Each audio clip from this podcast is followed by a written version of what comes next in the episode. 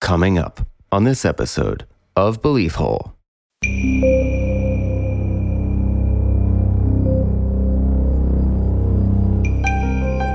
He is the guy, the Count of Saint Germain, shrouded in mystery, even in historical texts. With this character, it takes you into the idea of the Masters of the Hidden Brotherhood, which is this council of light that guides humanity through time and basically is there in key moments to push people in certain directions. for good or ill. For the good of humanity, according to According them. to them, that has never sounded right, good though. right, right. We'll get there. We'll get there. Sacrifices must be made!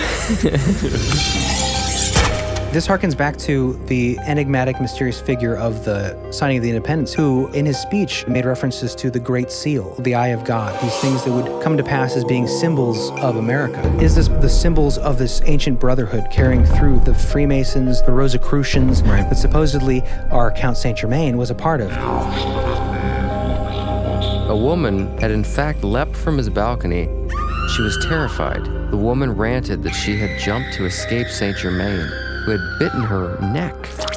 Well, that all sounds made up. That sounds nothing like the Count de Saint Germain that we discuss all this time. That's true. He traded his grass dew elixir of life for Yeah. prostitute blood. Prostitute blood. totally changes his character as far as like he was a charming guy who Well, he was a char. He charmed her and then he bit her. But alchemy. I mean, is there any truth to this though? Well, if you look at the alleged reincarnation of this guy in the 1970s, you can watch YouTube clips of him doing alchemy. He later killed himself in a van. okay But- well now you're jumping the gun here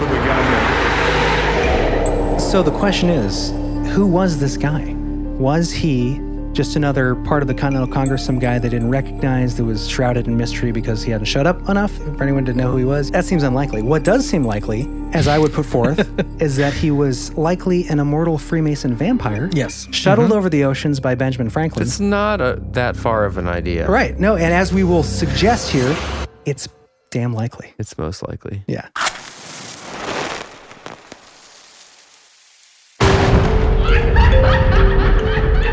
Conspiracy. Synchronicity. Sasquatch. Homunculus. Alien races. Satanism in Hollywood. MK Ultra. Tartaria. There's like a whole. I've been watching this one guy. That, the door, in. Jury. Close your door.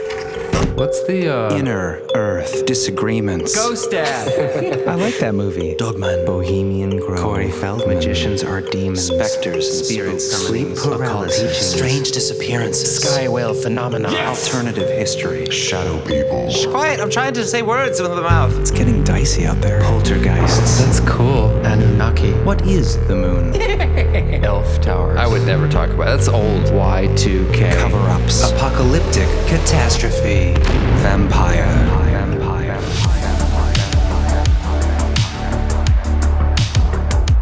Well, hello. Welcome back to another episode of Believe Hole. I'm Jeremy. I'm Chris. John, we are here for your entertainment solely. And your well, also your education, You right? could argue that. Yeah. We're mostly here to help your soul ascend.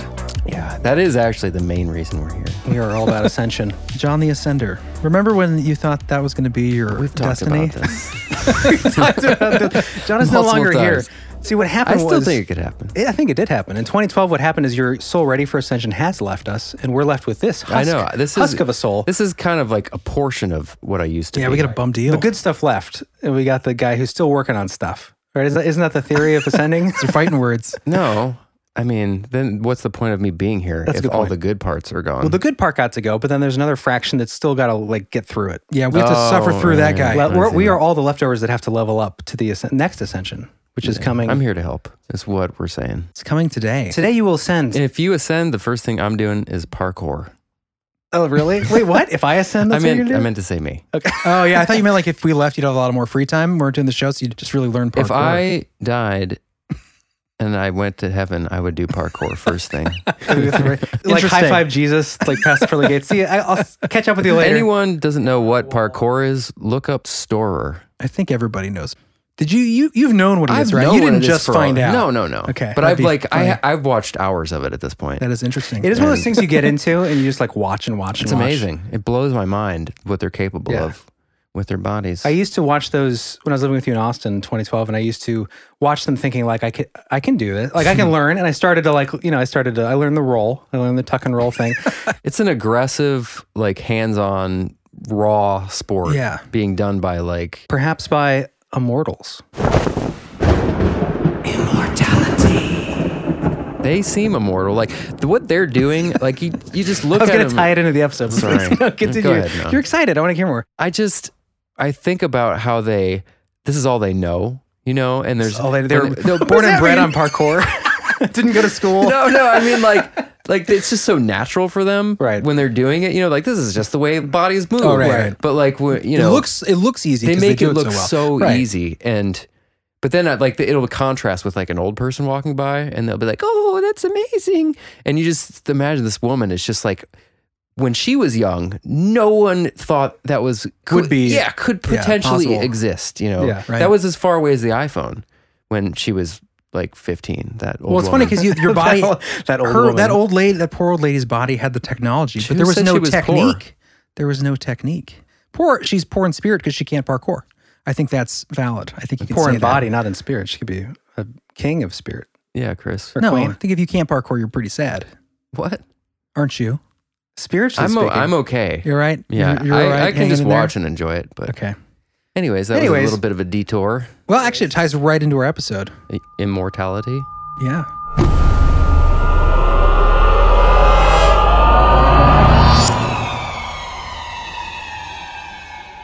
it is getting close to 4th of July, yes right? It is. Yeah. And so I, I wanted to do something related to the founding of the country, right? We're celebrating the independence from Britain, yada, yada, our freedoms, et cetera, et cetera. And Oh, very good right now, too. yeah, we're all doing great in that department. but uh, first we thought, like, colonial. What's colonial conspiracy mystery, you know?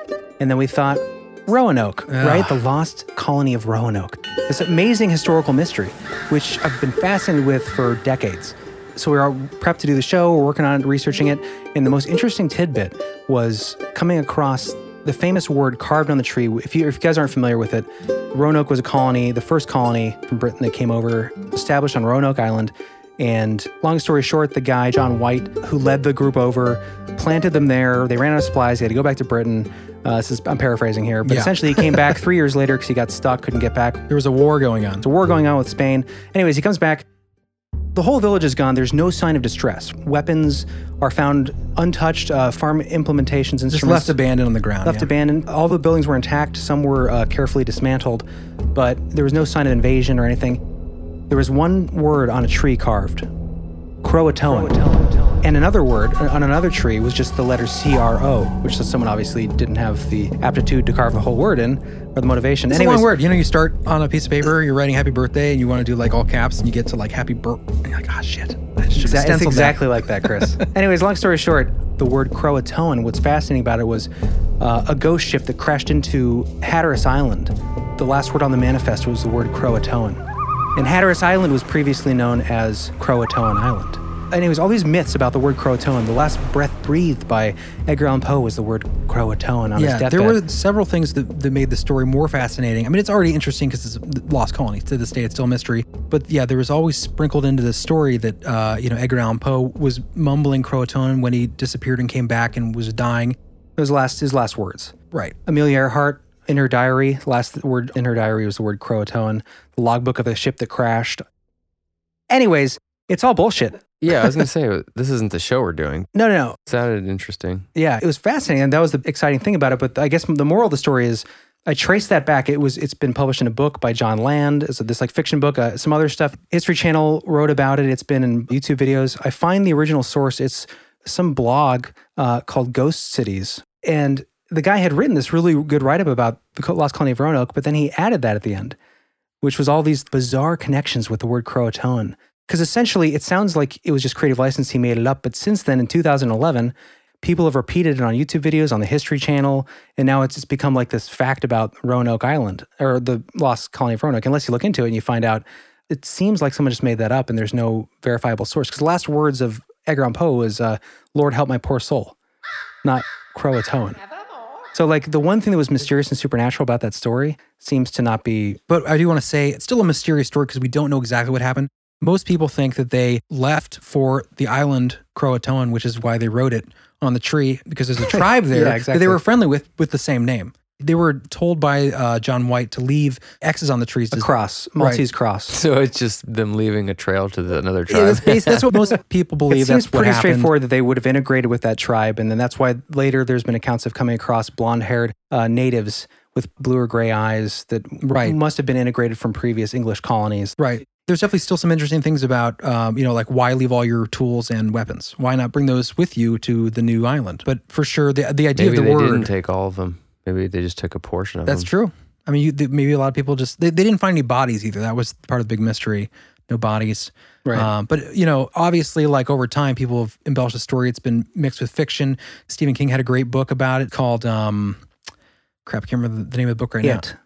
No, it was not. it. It was not. It, it was um, Misery. Oh, uh, Storm of the Century, which Oh, basically that's is about this erotic. small uh, New England town, and this guy shows up, kills somebody in the town, and he's in jail. And while he's in there, people start dying. He starts showing up in people's dreams. Basically, you find out he's a demon, this ancient demon whose name I think is Croatoan.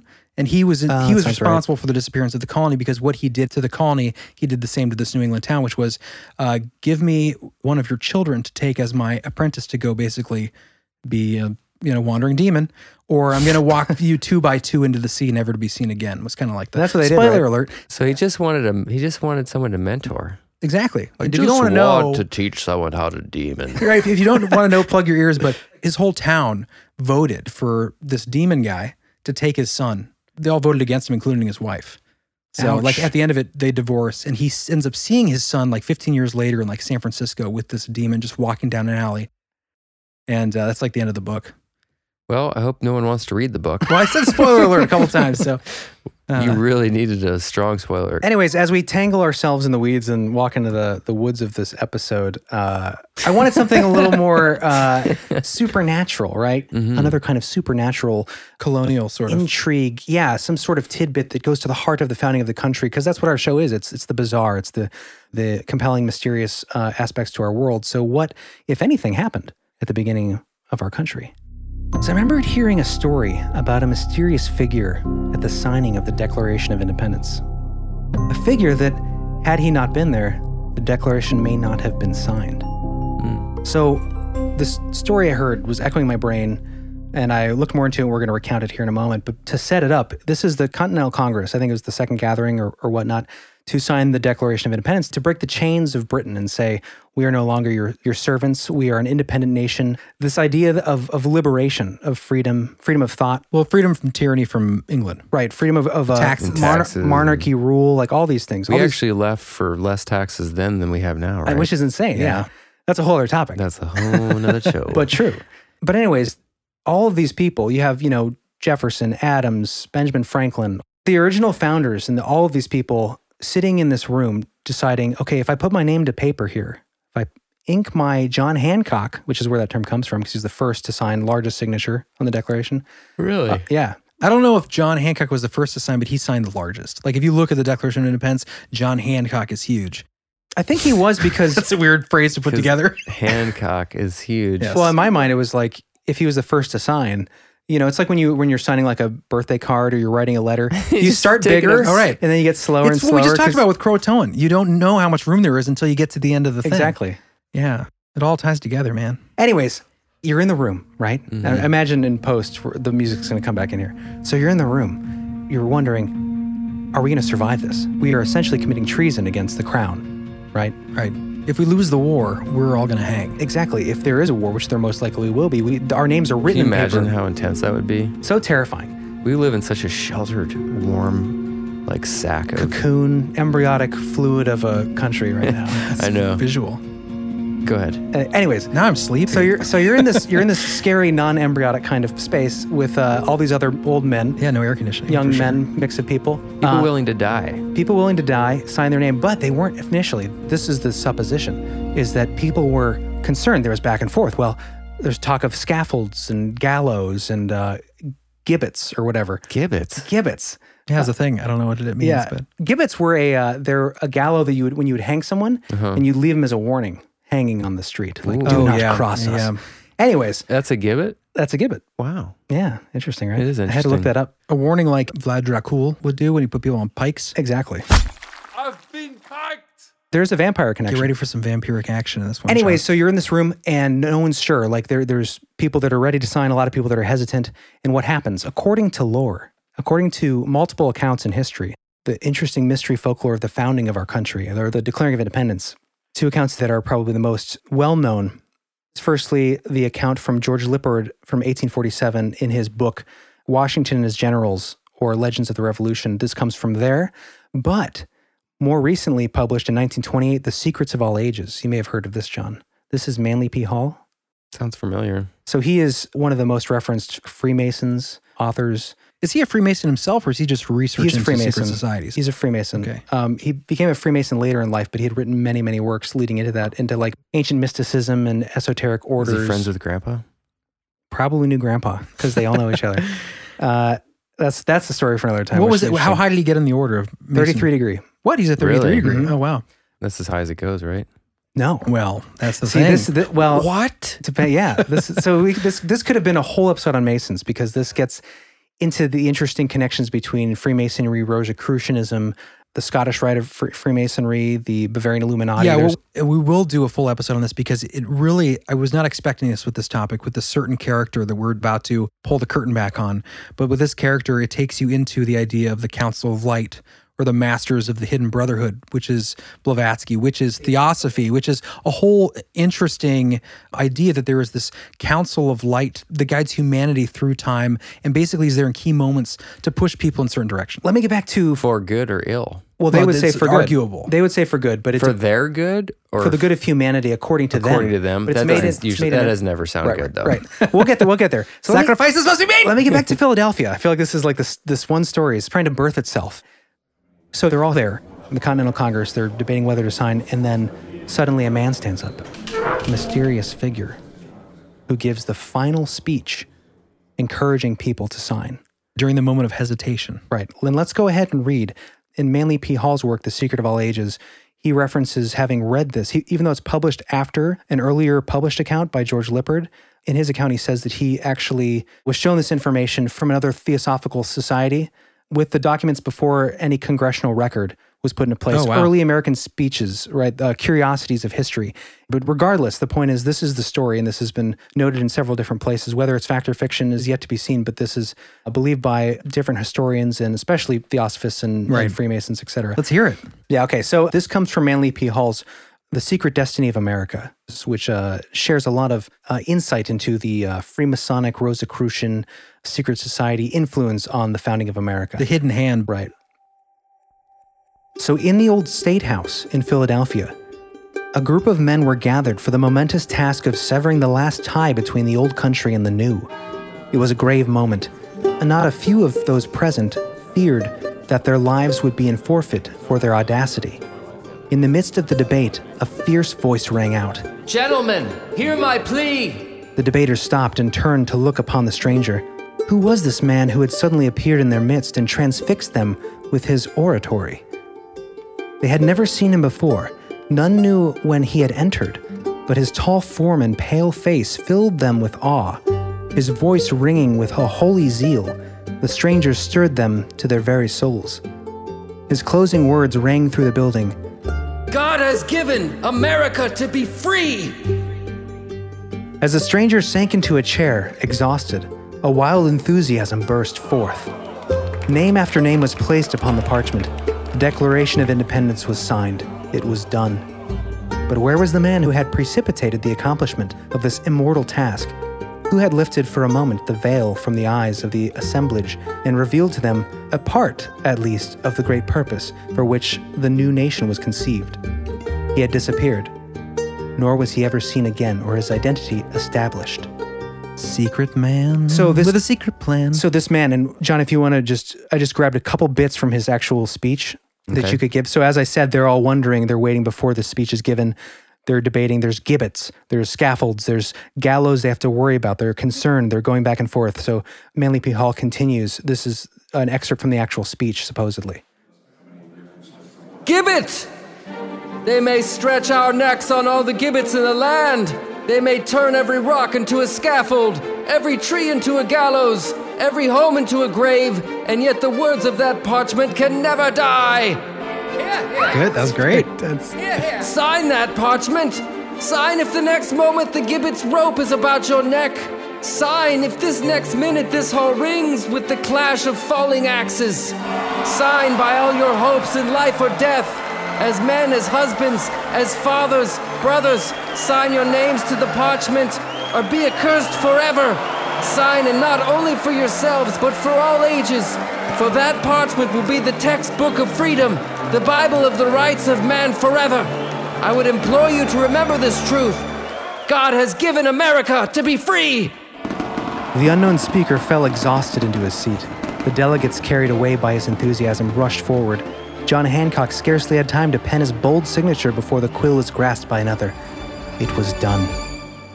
So, who was this guy, Yeah. right? So, the idea is, according to the different authors and, and Manly P. Hall from his reading of the original record, supposedly, was that no one knew who he was, where he came from, right? So, how had he entered the locked and guarded room? This is a very important time. You know, you don't want people sneaking in there and just listening, especially right because because people you're sign committing treason. committing treason. So Potentially. it's locked, it's guarded. This man appears, and no one knows who he is or where he came from. No one claimed to have seen him before, there, and there's no mention of him after this uh, single instance. Um, but what's interesting is Manly P. Hall points out that there are some clues. He does mention in his speech, we'll have the whole speech in our show notes. He mentions the all seeing eye of God, right? Which, Ooh, ma- very Freemason. yeah, afterwards, symbology. that appears. Is that of God? That, well, Mhm, that's yeah. the, the That's Ma- what their interpretation of it is? Masonic idea is it's Yeah. the, the eye of God, right? The all seeing eye The is all-seeing the eye. eye. of God. Mhm. There's a lot of Christian uh, symbology. a blend wrapped of like in. uh, Christian mysticism and uh, old Gnostic So all ideas. the, but the, uh, the eyeball that you see all the time now that people Yeah. link to the Illuminati is that the- is that the same? yeah, yeah, yeah. it's a, yeah, but it depends on your interpretation, of course. Like, do you trust the Freemasonic? Maybe it's View. Satan.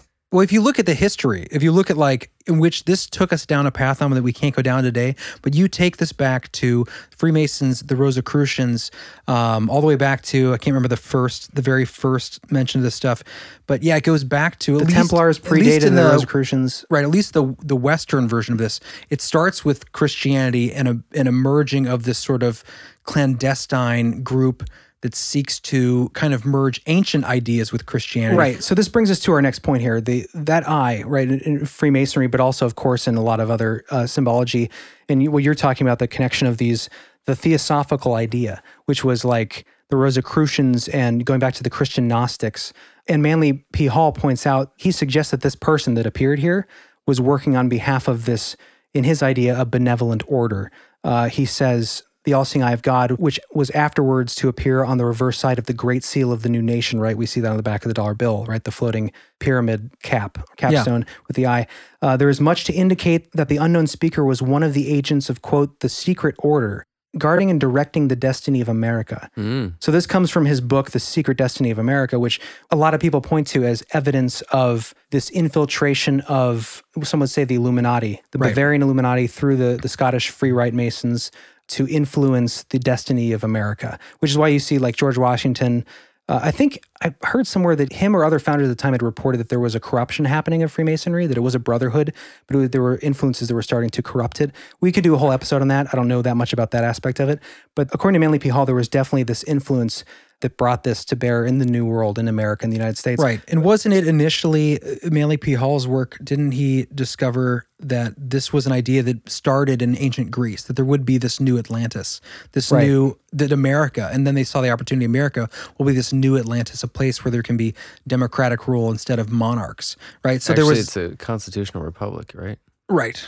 But the idea of the, Well, dem- the Republic- democracy that came out of ancient Greece and the. Well, yeah, Plato, Atlantis was the idea of the republic. Right. I think in Plato, the Atlanteans were evidence of a civilization that had hubris and grew uh, too egotistical, fought, Right. fought the great republic of ancient Athens, and then was destroyed, and the gods buried him in the ocean, right? To that point, Manly P. Hall did believe that the ancients knew about the Western Hemisphere way back before supposedly, you know, Christopher Columbus, and he talked about the Phoenicians, which we're talking about now, that made it here to the Mm-hmm. United States. And it was, yeah, so he did believe, and then a lot of his writings talk about this basic idea that the ancients knew about the Western Hemisphere, right? And that the New World, in his words, of an illuminated civilization, right? You get that keyword. Illuminati idea, um, was the goal of these ancient civilizations. And one interesting uh, anecdote that I just grabbed here was uh, he says, There can be no doubt, and this goes back to our ancient tech, that, we, that episode we did on ancient technology. Yes. Yes, yes. There can be no doubt that the existence of a great continent in the Western Hemisphere was known to the ancient Greeks, and also to the Egyptians and the Chinese. It is nothing short of foolish to assume that the ancients lacked ships sufficiently seaworthy to navigate the large oceans. Right.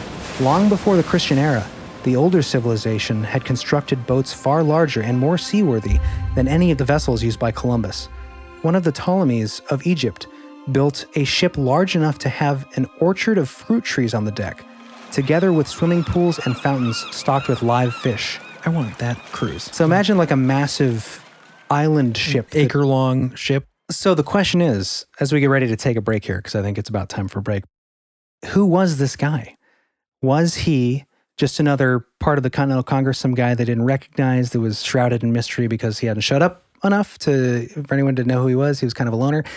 That seems unlikely. What does seem likely, uh, as I would put forth, is that he was likely an immortal Freemason vampire. Yes. Shuttled over the oceans by Benjamin Franklin. It's not a, that far of an idea. Right. No, and as we will suggest here throughout the course of this episode, uh, it's damn likely. It's most likely. Yeah.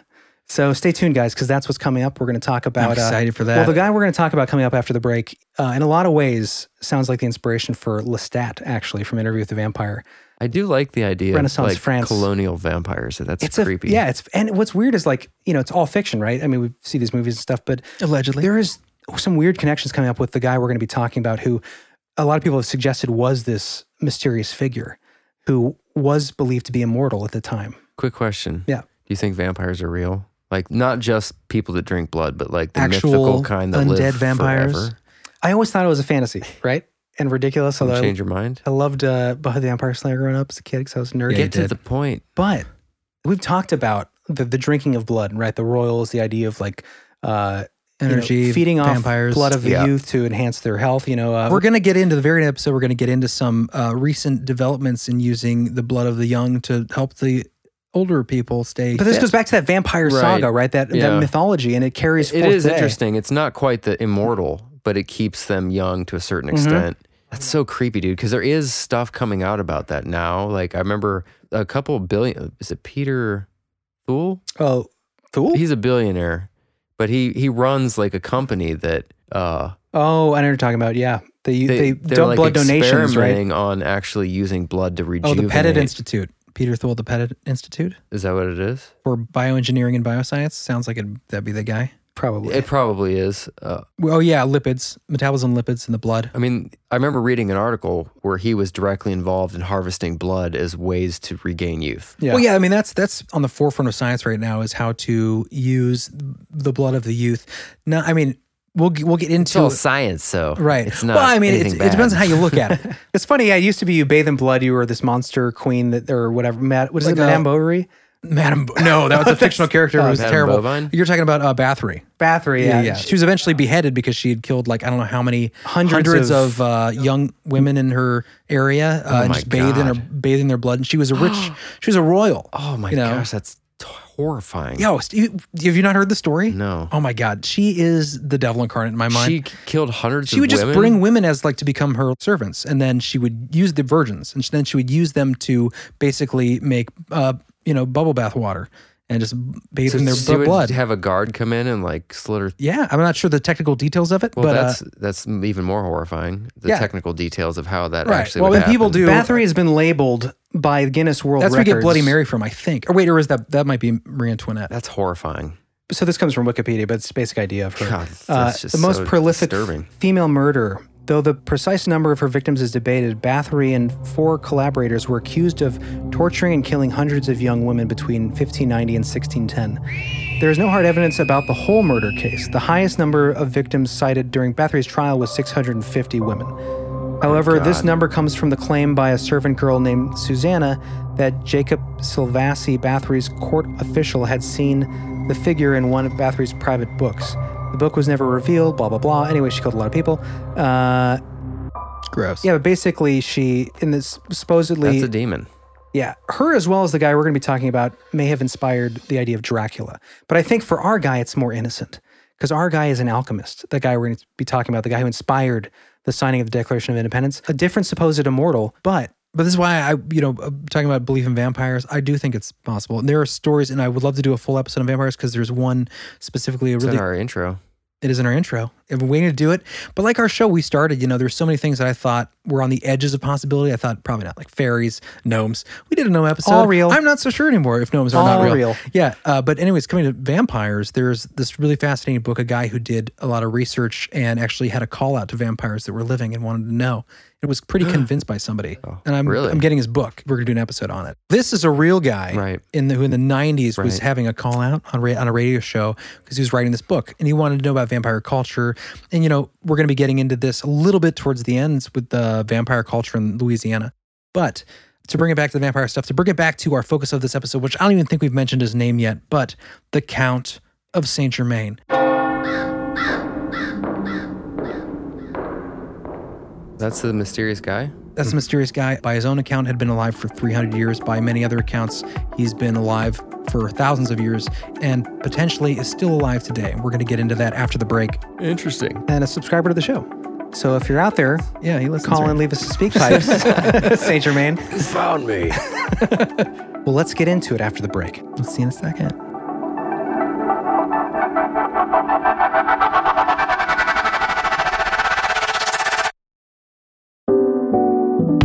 St. Germain neither confirmed nor denied anything said about him. How old was he? 100? 200? 2,000 years? 2,000 years? Nobody knew where he came from. And there was a strangeness. He never seemed to age. Where was he actually from? Atlantis. Atlantis. His knowledge of history is so extraordinary, it makes one believe he lived through the events himself. Himself.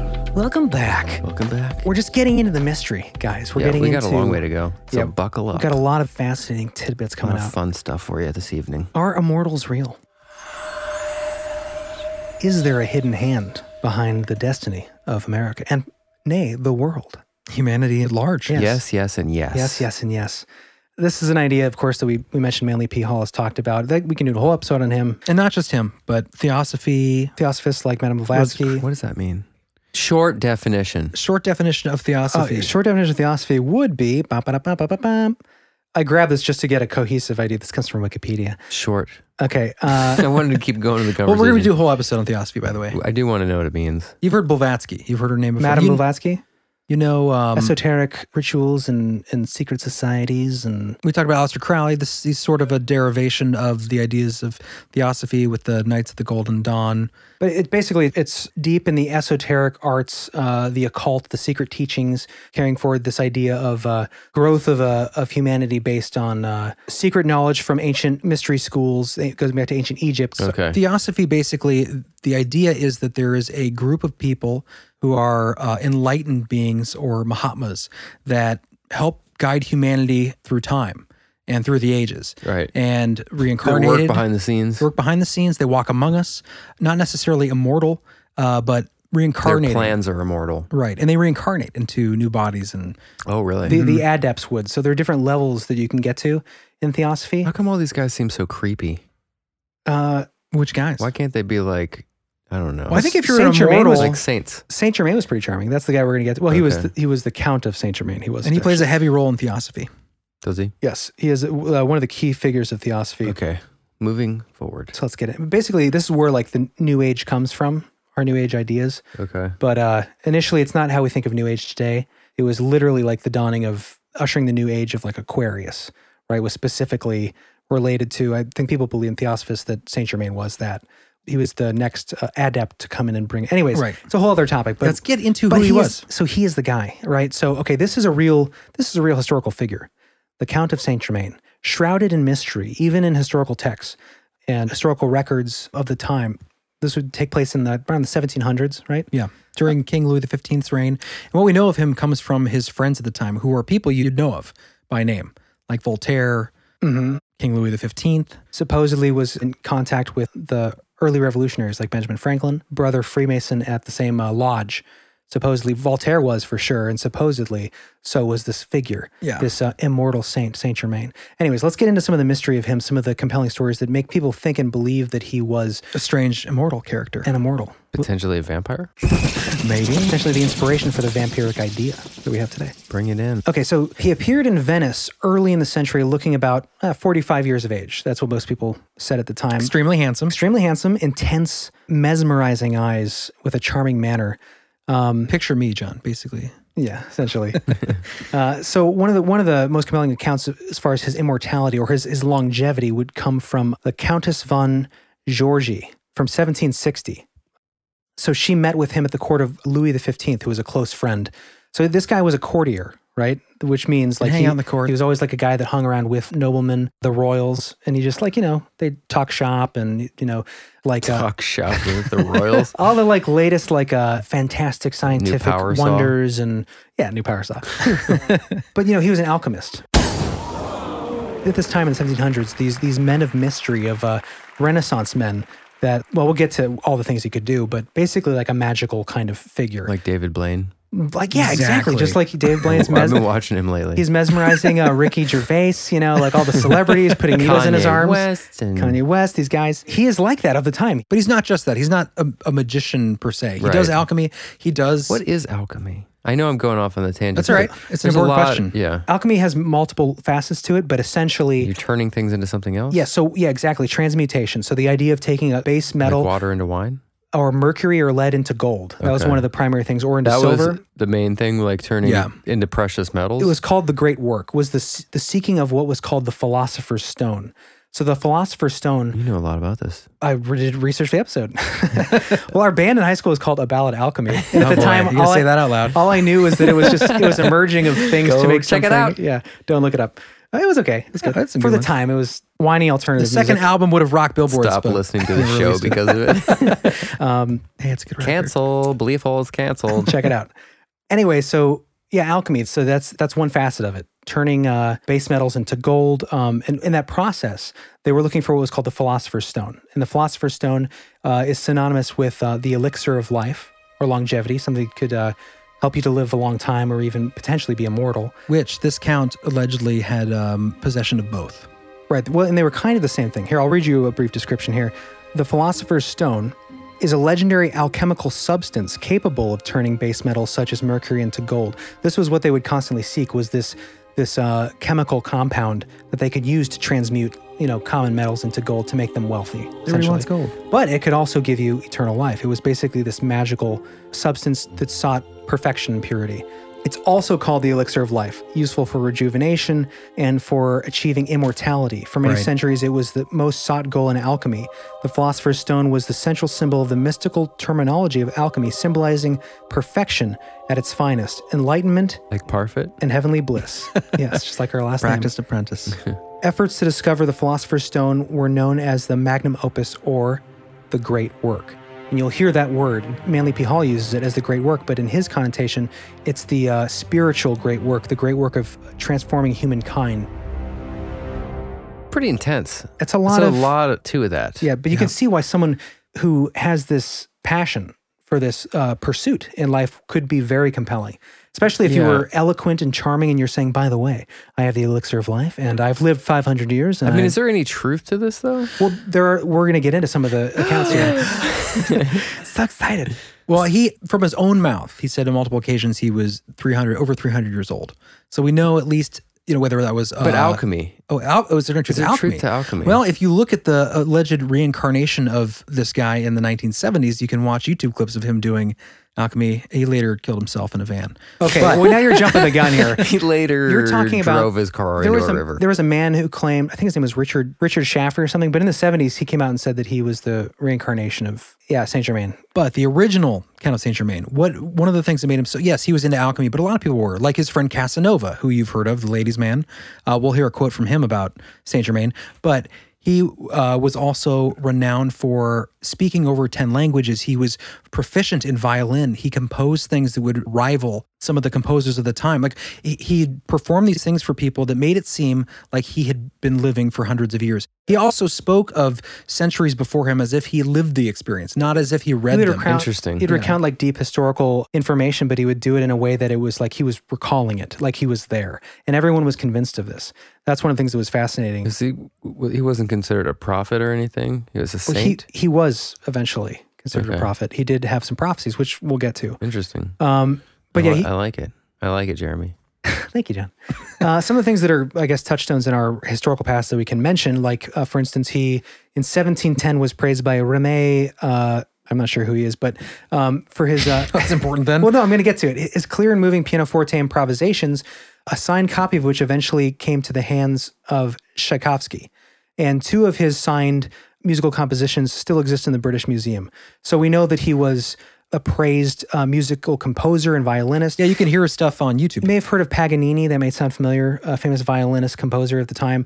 Supposedly, at the time, people heard both of them play and preferred Saint Germain, Countess Saint Germain. It's like jack of all trades of the pinnacle of the cream Yeah, of the crop. exactly. Not That's only you crazy. are a proficient violinist, but you're also an incredible composer, genius composer. Yet you also somehow find the time to learn French, English, German, Right. Italian, Spanish, Portuguese. Yeah, it does seem like he would uh, be alive for hundreds of years. Yeah, Chinese, Arabic. Like Sanskrit, you can write. I mean, he could also one of the coolest things I think he was also ambidextrous, and he was seen to write two words at the same no, time. no, and no, up- not words. It's even better. He could write with both hands simultaneously. Franz Graffer, who's a, a historical fella.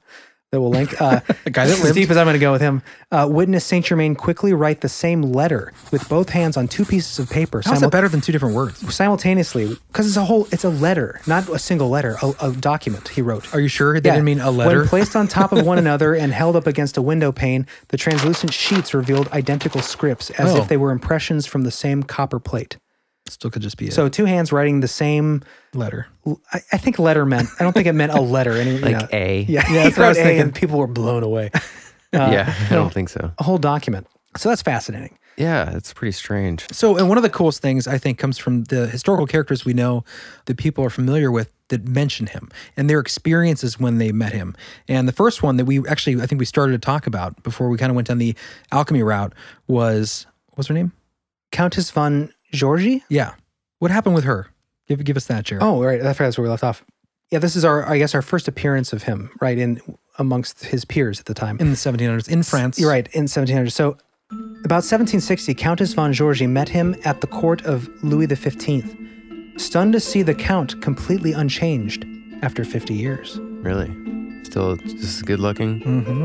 Countess Even better. Countess de Georgi, upon meeting him in Madame Pompadour's house in the 1760s, asked him if his father had been in Venice in 1710. No, Madame, the Count replied, but I myself was living in. Actually, do your Slavic voice, John, because he is supposedly from Transylvania. Where? Okay, where is that?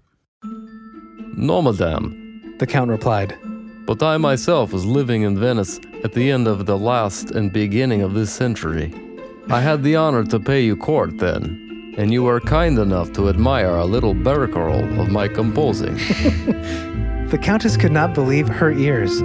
But if that is true, She gasped. you must be at least 100 years old. The Count smiled. that, madame, is not impossible. That's He looked him curry at the end. That's good there. I did do- I did do the gorillas last episode. They're from the same area. That's what's interesting. yeah, That's yeah. fascinating. Good accent. I Okay. agree. Uh, I could do him all night. So yeah, that's interesting. So that was one of the first written accounts of someone seeing him and seeming like he had been around for a long time. She remembered him from when she was a child. Okay, so he also getting the alchemy and chemistry that he had supposedly done for witnesses, right? Oh, yeah, yeah. Transmuting gold, that kind of thing.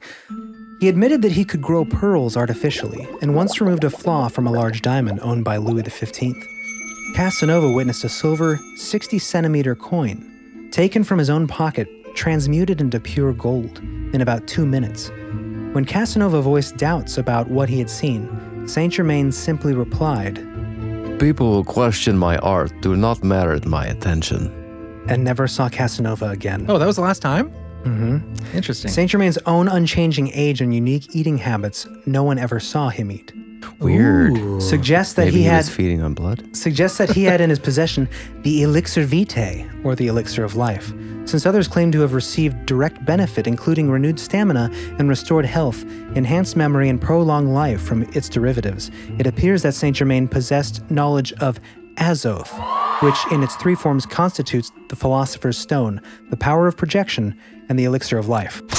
Interesting. What's interesting about all this is, you know, I still feel like as human beings, we're still looking for this. Oh, absolutely. so ingrained in us to like look for mortality, whether it's through fountain of religion youth. or Technology. t- transhumanism or blood drinking or Mm-hmm. Right. whatever, you Florida. know, health in general. Florida. Yeah, because of this, we have Florida. Ponce de Leon was looking. Oh, yeah, for, was Fountain of looking Youth. for uh, the Fountain of Youth, and he found uh, Florida, the land of the flowers. They're doing great. I learned that in uh, sixth grade when I do a And that's study where on- all the old people go to retire. and that's where they go to retire, and they, yet Or to it's make not meth. working for it's them. not working so well. they go there to die. Aw, maybe one day. My Um, grandparents had a little space there, Yeah. but then they came to Ohio, back home to Ohio, and died. no, they didn't. Yeah, they died in a retirement home in Ohio. Oh, that's Yeah, but right. they lived with us for a couple That's years. That why was if they sad. stayed in Florida, It would still be alive. Grandpa Grandpa, Don and Grandma Wilma, good people. Germain. Donald. Maybe he was Saint Germain. He was. We did find his Freemason Bible. We found he was a Freemason. Maybe That's the story for He another maybe was time. a reincarnation. We do have a grandfather, a Freemason, which may be the reason isn't that we're that so unique. interested in all this But I'm- stuff. that's not that unique. Well, we just found How that out do you know? a couple months ago. I mean, you can be. You could be a Freemason right now if you wanted. If you really wanted to. what if he's a 33rd degree? Well, maybe he was a thousand. He was a degree. 33 degree Mason. he was? Yeah, and Isn't I've, that, isn't I've that- found uh, baby carcasses and reptiles Oh, Okay, shed- now. shedding skins in our basement. That's Well, not cast. We don't know aspersions. how f- deep he was in. I'm just but kidding. He was a love loving man. He was, a l- as far as we A know. lot of 33 year Masons are good people. if, it, if there is nefarious activities, it could have been hijacked, right? Like Oh, sort of for like the sure. Vatican or something. Exactly. That's that when that is the concept is that there was and the, you know I'm, we can't get into all this right now. I haven't done the research on it, but I remember hearing we should dig into this for an episode. But the idea that there was an, a uh, a corruption through the Scottish right Yeah, Freemasonry. Freemasonry from the Bavarian Illuminati that came in and infiltrated, and that a lot Mm-hmm. of people, especially at the founding of the country, were concerned about this influence. There are scripts supposedly that tell of this. We can do an episode on it, but yeah, like yeah, our grandfather was a, a Mason. A lot of people are Masons out there, even 33 degree. And what I heard was that, and this may be hearsay because I, I can't remember where this came from. We can look more into it, but the idea that once you become a 33 degree, uh, you are asked, or maybe some are asked, to write an essay about how they feel about, uh, I think it's Albert Pike or Manly P. Hall's more esoteric writings on Freemasonry and about its uh, purpose of shaping the world. Like we saw the Right. secret destiny of America, right? And if you answer the right way, the secret influence that the Freemasons need to have. And if you answer one way and say, like, well, people are independent, we need to support communities and, and strive for the ideals of then that's great. You get a high five and you you're 33 degree. If you answer differently, you get tapped.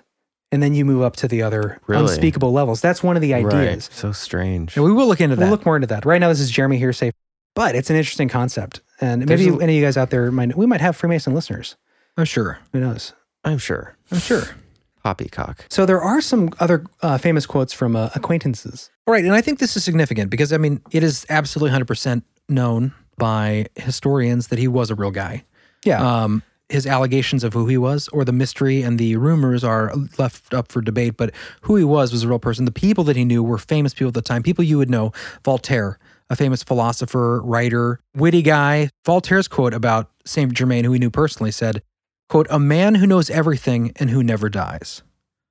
That comes from Voltaire, one of the Right. most respected philosophers And never dies. Uh, I mean, could that be metaphorical? It could be. I mean, he was a witty guy. He was into satire. People, people, yeah. I mean, Wikipedia suggests that he's satirically said, Mm-hmm. right? It's anything Wikipedia is like this is fiction, fiction, fiction. Yeah, I, you, I get- you don't believe them at all right. You, with you, anything. you can take some of the basic facts. Well, are we gonna be- quote him a lot. So. We do because I mean, Wikipedia is a good source well, for the the, the dumb basics, things. yeah, They're good for the basic facts, the mainstream. Anything controversial, you can't really rely upon. Right. You can Right. g- go into the notes and see how people in Wikipedia argue about it, and then you can get an idea of like what what they're keeping in, what they're you know leaving out. Right. And well, there, there's also a bit of this, like Voltaire, even if he was being sarcastic, just like we're going to read with, with uh, Casanova's quote, who, John, you probably familiar, or at least you've heard the name Casanova. He's like the most, if you're like, oh, what a Casanova. Mm-hmm. Yeah, I've that guy's a heard. ladies' man, right? Right. He's a real dude from the 1700s who was very good with the ladies. That was one of his claims to fame. charmer. And he ran in the circle of people. that included Voltaire, it included King Louis XV, and it included the Count of So Saint were they Germain. like Kanye and Drake? It was like a posse. I mean, there Yeah, were you know it's like Obama and and Kanye. it- people people coming and going in France at the time. A lot of things were happening. they were the cream of the crop back then, as far Yeah. as people like were they the famous people? Oh yeah. I'm sorry, I meant Obama and Jay Z, not Kanye. Different group. Kanye? Anyway, but a lot was going on in the Okay. 1700s. This is right before the French Revolution, which the Count of Saint Germain predicts that this is going to happen, warns the French royalty that this is going to happen if they don't pay attention, if they're not, if they don't listen, and it comes to pass. But what's fascinating? Okay, so Voltaire was a friend, right? right? Voltaire was in the same Freemasonic lodge as Benjamin Franklin in France around the time of Right. the Declaration of Independence. We start to creep towards that introductory statement about the mysterious man, the mystery man, during the Declaration of Independence. Starting to tie those knots. We're getting into the connection where this guy Saint Germain could actually be the figure seen at the Declaration of Independence, the the signing, right. convincing everyone. Because Voltaire, among other things, being a philosopher, he was also known for, besides his uh, criticisms of the Catholic Church and these things, he was also known for his advocacy of quote freedom of speech, freedom of religion, and separation of church and state. Hmm. Does that sound familiar? Sounds familiar. Does that French philosopher sounds like he may be influencing a little bit It's like of Thomas Paine. Sounds like the Constitution, Declaration of Independence? Mm-hmm. So, if he's in the same lodge with Benjamin Franklin, obviously these ideas are floating around. And if Voltaire is friends with the immortal Count de Saint Germain, alleged immortal, who's this charming alchemist, blah, blah, blah, who has other connections, who is said to have supposedly been a part of this lodge as well, it is possible that Benjamin Franklin did I say probable? dare I say probable, that might be a stretch, but let's say it anyway. Probable that Benjamin Franklin ferried this immortal over to the Continental Congress to help inspire people to sign, right? Possibly. Which sounds crazy, but this guy, Saint Germain, on a lot of accounts, was a fellow that when he approached you, even if you didn't know him, you were inspired to bow. Mhm. This was a person, because he's yeah, an immortal. John, this guy was a mesmerizer. right. He would, you'd look into his eyes and you're like, I just want to f- sink into this man's eyes. I want to listen to what he That's how you says feel when I look at you. every day. Well, mesmeriz- mesmerization comes from Mesmer, right? Who was also around at this time. And uh, Blavatsky said that he, uh, I think among other sources, it referenced that Saint Germain had actually influenced Mesmer's uh, use of animal magnetism, this ability to like hypnotize. with- Basically, the, the beginning of hypnotism Right. came from this, which is interesting because that's the vampire lore, right? Hypnotize you with the eyes, Mm-hmm. draw you in, Mesmerize. All going back to the Count of Saint There's Germain. so many connections with. That's what's interesting. We're going to get to that shortly. Think here. about if your eyes were like a couple hundred years old, how much magnetism you could possess. that's very true, man. or how many cataracts you'd have. think of how no, much if you're but you're still only 45 years That's old true. in the physical, vampire but you eyes. have yeah. hundreds of years of knowledge and practice and just oh, how intense your eyes would be, Yeah. especially if they're windows to the soul. dude. But you s- you have the young body, but the intensity Of of, a- hundreds of years of experience. how charming and how much confidence would you have walking into any room? you would know s- so much more than anyone. Yeah, it's like that idea about like, oh man, if I could only go back to high school as a thirty year old, I would date the hottest girls. Well, imagine if you're a That's your thousand years idea. old. no one says that. But John Casanova, Yep. because I would say uh, you're a handsome man, and most people find you charming. So I think Are you'd be you talking about good me to specifically? read. Oh, yes, you'd of be good to course. read the voice of Casanova. Yes, I will do a good We job read of the this. quote uh, when he was speaking about his acquaintance, um, arguably friend, but he uh, uh, harbored some jealousy. Who harbored jealousy? Casanova, Why? because well, you could argue jealousy uh, Jealousy. It's- I thought this guy was the cat's meow. Casanova was, but so was Saint Germain. You know what Casanova didn't have? Casanova was also an alchemist, but what he couldn't do was live for 300 years. And what the Uh-huh. Count of Saint Germain was telling all the ladies was that he's been alive for 300 years. Casanova was like, this fucking guy.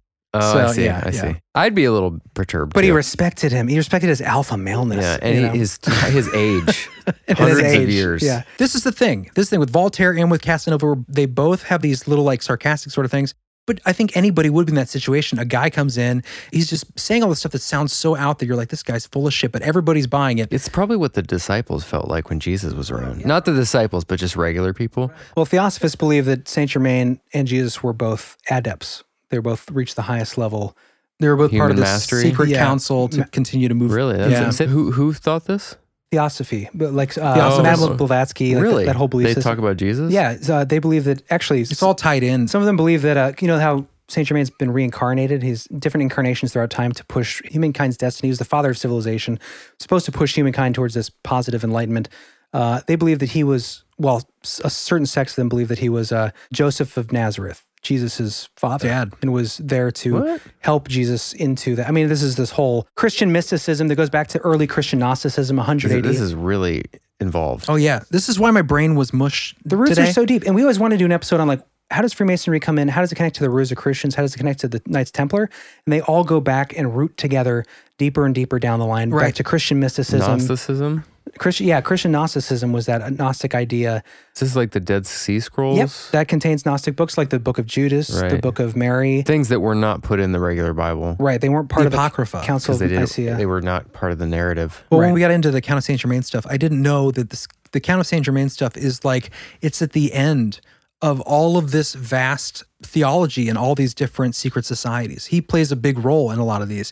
So it, I went down all these rabbit holes, and we obviously couldn't fit it into this episode. But I've notes upon notes. When we do this next episode, I know where we're going with this because I really want to. I've always wanted to like kind of bridge the differences between Rosicrucians and secret societies. Freemasons. Yeah, secret societies in general uh, it is fascinating, and theosophy is super fascinating because there's like, this idea of Eastern mysticism with Roman Catholic ideas, and um, yeah, we're gonna do an episode on that because it is really fascinating. Basically, the idea of gurus throughout time, people pushing, you know, these council of light that's so helping. what we're people. looking at now is like basically figures that when you dig deeper, you find that they're entrenched in this deeper lore of these secret societies and, and these kinds of things. So we're talking about them as they appear in history, but these are where they come from, the Rosicrucians, and, and we'll we'll get into that here. But Mm-hmm. let's get back to Casanova, John. Would you take us away? Sure. The most enjoyable dinner I had was with Madame de Gergy, who came with the famous adventurer known by the name of Count de Saint Germain. This individual, instead of eating, talked from the beginning of the meal to the end, and I followed his example in one respect, as I did not eat, but listened to him with the greatest attention. It may safely be said that as a conversationalist, he was unequaled. Saint Germain gave himself out for a marvel and always aimed at exciting amazement, which he often succeeded in doing. He was a scholar, linguist, musician, and chemist, unbelievably attractive and a perfect ladies' man. this extraordinary man creature, no. this extraordinary man, intended by nature to be the king of impostors and quacks, would say in an easy, assured manner that he was 300 years old that he knew the secret of the universal medicine, that he possessed a mastery over nature, that he could melt diamonds, professing himself capable of forming, out of 10 or 12 small diamonds, one large one of the finest water without any loss of weight. All this, he said, was a mere trifle to him, notwithstanding his boastings, his barefaced lies, and his manifold eccentricities. I cannot say I thought him offensive.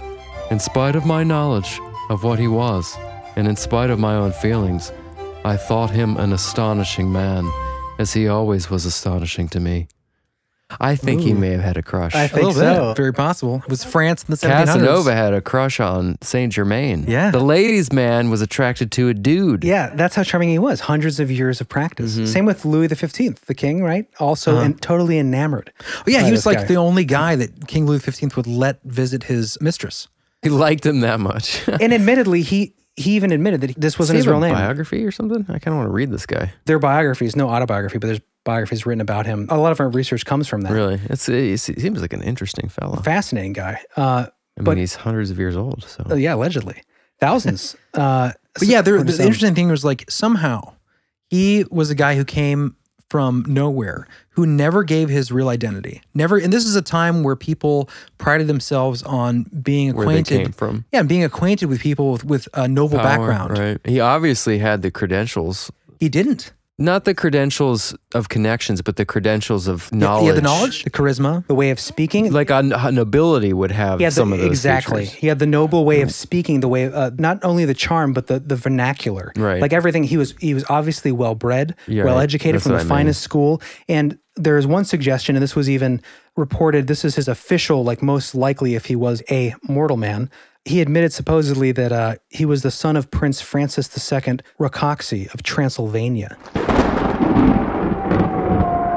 So, what's interesting about that is Prince Francis II Rakoczy of Transylvania, his eldest son died, and the idea is that he was the eldest son, and they hid his death to protect basically his inheritance. That's a theory. He said that to the last person he stayed with, but there was no official record of his burial. Right. And he supposedly died or was buried when this this king that he knew or this prince that he was staying with was away. So he came back and he was gone. But supposedly he had died that year of uh, 17 what was it, Chris? 1784. 1784. Supposed death of Count Saint Germain. Yeah, it was Prince Karl of Hesse. That's who it was. But this is one of those things where, like, you know, there's no record of the burial. He didn't see him die. Uh, he just disappears, and that's the official story. And even if that's true, he lived to be like 100 years old or close to that, which is unheard of at the time. The average age of a male at that time was like 35. And here's the thing. So yeah, average age 35, right? And he dies at 90 or something like that. But then after he dies, he's seen at a Masonic conference in Paris in 1785. Then he has a meeting with the Tupac. Tupac. This is the Elvis. original like Elvis story. Yeah, uh, 1786 had a meeting with the Empress of Russia. These are all accounts by these historical figures saying they saw him, they met him again. Uh, in 1870, I love this one. Napoleon III was so interested. By the way, Count of Saint Germain had a prediction that a young boy named Napoleon would rise to power. And this is when Napoleon was eight. No one knew who he was, but he said a young boy named Bonaparte in his prophecy was going to Really? rise to power. So he had like not only past, he could see into the future. Allegedly, yeah, he, that pro- these are recorded prophecy. That also that Marie Antoinette would be assassinated. Also, the French Revolution. He prophesies that. He wrote this in letters to people in the royal families, So warning his them el- about I it. wonder if his elixir gave him knowledge then too. Possibly, that's a good question because you'd understand the past history. like Unless Flint. you maybe after you live hundreds of years, you start to see the cycles of history. maybe. Well, you know, this is why people like Blavatsky, who, by the way, in 1896 claimed that she had met him. 1896, this is 100 years after he supposedly died. So one of the founders of Theosophy claimed to have met him, but she said, There's a photograph of her with him, supposedly. yeah, but it's these things, these prophecies that make him not just someone who might have lived a long time, but someone who might have been an ascended master, someone who fits in this idea of the Council of Light. Yeah. y- Uh, Theosophist That- Universe, didn't Corey Good talk about the Council of Light? That's uh, a Federation of Light. Federation of Light. Oh. You know, he dips and dabbles from different places. That's a Patreon expansion. But episode if anyway, you guys are the interested. Napoleon thing's interesting because in 1870, Napoleon III was so interested in the quote undying count that he had a special commission put together to collect information on the count. It was like the um, Blue Book project for the Count of Saint Germain in 1870. Um, the commission was stationed at the Hotel de Ville. Interestingly, a year later, a mysterious fire breaks out at the Hotel de Ville, consuming the files Napoleon's commission had collected. So he's collecting information on this man who's never died. He's got all this stuff together. What happens? Ignites in flames. And then what happens after that? A year later, he's seen again. That's another interesting thing. When he supposedly died, who was the guy, Hess, the prince or count or whoever it was, who was supposedly in his company right before he No- died? Kept no records of the burial. Well, there's another thing too, is like they accounted for all of his belongings after his death that were left at the castle. And it was like uh, trousers, a shirt, none of the jewels that he had had, none of the books that he had been writing in consistently, his diaries and journals and mathematical, alchemical writings, everything he kept in like this lockbox, all of it were not accounted for when he died. It disappeared. And so they s- like, oh, went back to archival academics at the time or people who were interested in this stuff. But maybe he just took it with him. Maybe he didn't die. That's one of the arguments, right? Right. Well, and the last thing on this timeline, there, there's a great site, John, and all of our listeners out there, there's a great site called Finding Count Saint Germain. And on that site, there's a chronology of all these events, all the eyewitness accounts uh, up to modern day. There's uh, all the information if you want uh, historical records, what he looked like, all this stuff. Um, but one of the last things I want to mention in this chronology was in 1902, Jacques. We're Saint- jumping to this already. well, I'm just saying at the end of this timeline, this is a little Okay. preview, a little taste to the end. In 1902, Jacques Saint Germain arrives in New Orleans, Louisiana. See vampire section. See vampire section. Well, we'll get to that. Uh, Ah, the vampires of New we should Orleans. take a break. we should take a break. And when we get back, we're going to talk a little bit about, uh, We're going to go back to the founding of the nation and then get into the vampire. Mm-hmm. yeah. Oh, and we might even mention the Georgia Guidestones, which is an expansion episode we did that was supposedly built by R.C. Christian. Was that Count Saint Germain? Was that a pseudonym for the Rosicrucians? R.C. Christian. Is it all connected? Probably. And I'm going actually to read that little article at the very end about that uh, near death experience. Oh, yes. It does fit well and kind of tops off the mortality, the question of death. Awesome. Interesting. So All right. Well, that'll work well in this episode of immortality and um, theology, spirituality, and this idea of eternity. I will end it with a life after death Right. experience. That's interesting. I like that. cool. All right. We'll be back in a minute. Stay tuned. Grab a drink.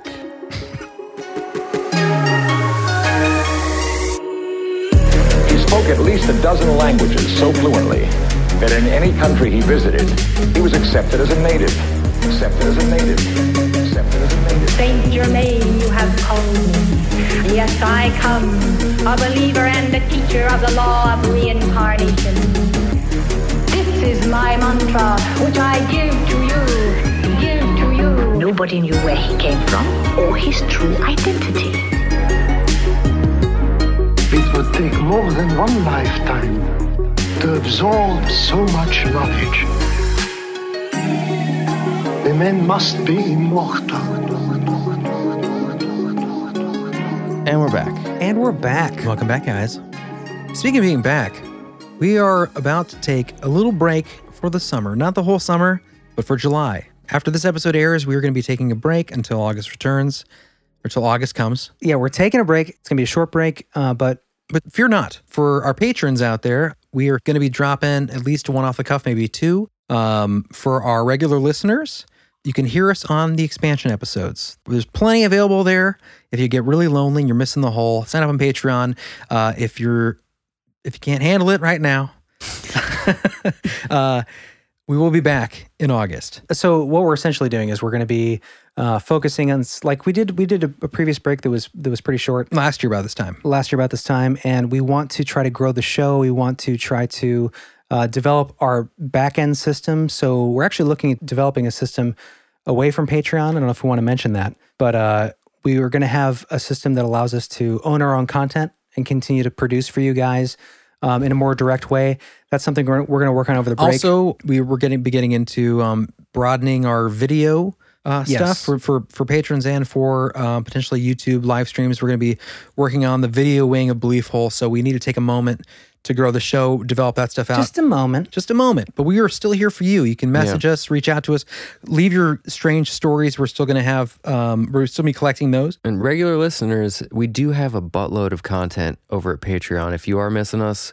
we got tons of episodes over there. So if you miss us while we're gone, definitely Yeah. s- help us Check out. it out. If you're familiar with the show, if you've been listening for a while, as a regular listener, you'll know that every time we drop an episode since the beginning of season two, we've dropped a full length, well researched, well sound designed story explosion episode each time. And An honestly, expansion. some of some of my favorite episodes this season have been Yeah, for our sure. expansion episodes, which is somewhat not unfortunate, but sometimes I get bummed out because I want everybody to hear it, but we, we can't predict it. So we pick a topic for each one, and it's a little looser in the expansion side, a little more casual. So it's sometimes a little more exciting. Uh, but not to say our regular episodes aren't exciting. So if you want to get a little deeper in the hole, if you're not already there, jump on over to beliefhole.com, click on the Patreon button, become an expansion tier member, and you get all the bonus episodes, all the extra content off the cuffs, all this kinds of stuff. Five bucks a month. Five bucks a month, skip a latte at Starbucks or buy that latte and just splurge a little. And we, we do want to just say thank you to all the patrons that we have right now. You guys really just help us keep putting out content, help us keep the lights on here to pay for all the technical things that we need to pay for. So I think that's about it. Absolutely. Yeah. So we Yeah. will be back in August and And for the regular listeners that don't sign up, you can hold out. We'll be back and we love you just as much. thanks for the ultimatum at the end there. Um, but no, we appreciate everyone who listens. It means a lot. All you guys who sending in your stories, comments, whatever, just that you're out there is awesome. But should we get back into the show? Let's dive back in to the mystery. On this Independence Day celebration. Yeah, I guess it will. It will come out around Independence Day, probably, right? Yeah. Maybe a little before. Maybe That's why we're doing after. it, right? Otherwise, I would have done Ouija boards gone wild, which is, by the way, going to be our expansion episode for this. this What is week. it? Ouija boards gone wild. What does that mean? I think, think you can it's put it together. self-explanatory. So, like, It's a pretty great book I got. Uh, it's by Rosemary Ellen Guiley, I think that's her name. Oh yeah, she's good. Yes, with Rick Fisher. It's an awesome collection of real Ouija board stories. I'll do a little bit of background on Ouija boards, but we did one in our first season, so I'm not going to go into a deep dive of the history of the talking boards and stuff. Check that out if you if you want to maybe listen to that first before you check out the expansion episode. But we're going to be getting some crazy stories, and I might even get into the Zozo stuff. Zozo? Some of our listeners are probably familiar with the Zozo phenomenon. Um, Sounds dark. it's yeah, dark, you but know, I heard about that on Mysterious Universe a while back, but it didn't seem like it seemed like it was a little bit of a, I don't know, a stretch. Well, that I this heard entity was. I heard a real. lot of people Mm-hmm. call bullshit on it, so I was not very interested in it. After reading this book, I got into the story, so I started doing my own research online, and I gotta say, and I'll, we'll, I'll, yeah, we'll get into this in the expansion. But the guy, if he is full of shit, he is double, triple down on his story. His blog is up to date, and it's all about how people are haters are saying this is bullshit. I've never gone Didn't they back say on he my admitted story. it was fictitious? Yeah, someone one of the comments I read, which was my first initial like after I read the story, I was like, this is fascinating, but is this bullshit? I've heard this is bullshit. I checked it out, and I one of the first comments I read on Reddit or something was like, uh, "Zozo's fake." The guy pretty much admitted it, Right. yada yada. I tried to find that where he admitted. It. I couldn't find it. What I did find was his blog saying, um, I, "My story's never changed. I'm still 100 percent on board." People try to twist my words and say this is bullshit. So we're gonna we so might Zozo is a m- what a spiritual entity, a demon of sorts. Yeah, that okay, exists so- and so the- attacks through the We Ouija shouldn't board. get too far no, down. no, no. this I was hole. just trying to set people up for what you're talking about. Okay, well, it's one phenomenon of the Ouija board experience uh, in modern times. Whether or not it's true is left to be determined. But there are the fascinating thing is, regardless of this guy's story, there are plenty of bona fide experiences by people that write to him or write online all the time that seem extremely genuine about their experiences with this, that have this experience with this demon through through the Ouija board named Zozo. So. uh, but creepy it's not name. just going to be Zozo because I want to get into some other stuff, some some historical newspaper accounts of people, you know, killing their husbands because the Ouija board told them he was cheating, things like that. We're going to get into some uh, naughty planchette experiences with, uh, What you does know, this that Ouija board's mean? gone wild. It's going to get kind of crazy. Sounds interesting. Everyone loves a good Ouija board story, so That's true. We'll get It- there. Ouija boards terrify me. But back to immortality in the French 1700s. Back with the story of Saint Germain. Yes, and to get back to, we're going to kind of roll back just a bit to where we introduced in the beginning of this episode, which is the signing of the Declaration of Independence. Was there some hidden hand? Was there some immortal? Was there some Saint Germain involved in the beginning of this country? The founding of this nation. Yeah, Perhaps. I think probably. Right? It's probably an immortal. It's, it's probably. Um, So the, pr- who's the professor? Okay, so this is an interesting account, and this comes from actually this is from Manly P. Hall as well, but it comes from a book. It comes from a treatise called Our Flag by Robert Allen Campbell, where he reviews the details of an obscure but most important episode of American history, the designing of the colonial flag of 1775, so a year before the signing of the Declaration of Independence. The account involves a mysterious man concerning whom no information is available other than that he was on familiar terms with both General Washington and Benjamin Franklin. The following description of him is taken from Campbell's treatise. Okay, so it sounds like to me, as we set this up, this this quote professor, as Yeah. they called him, the idea is that this could be the very same mysterious figure, the phantom of the Declaration of Independence, who Right.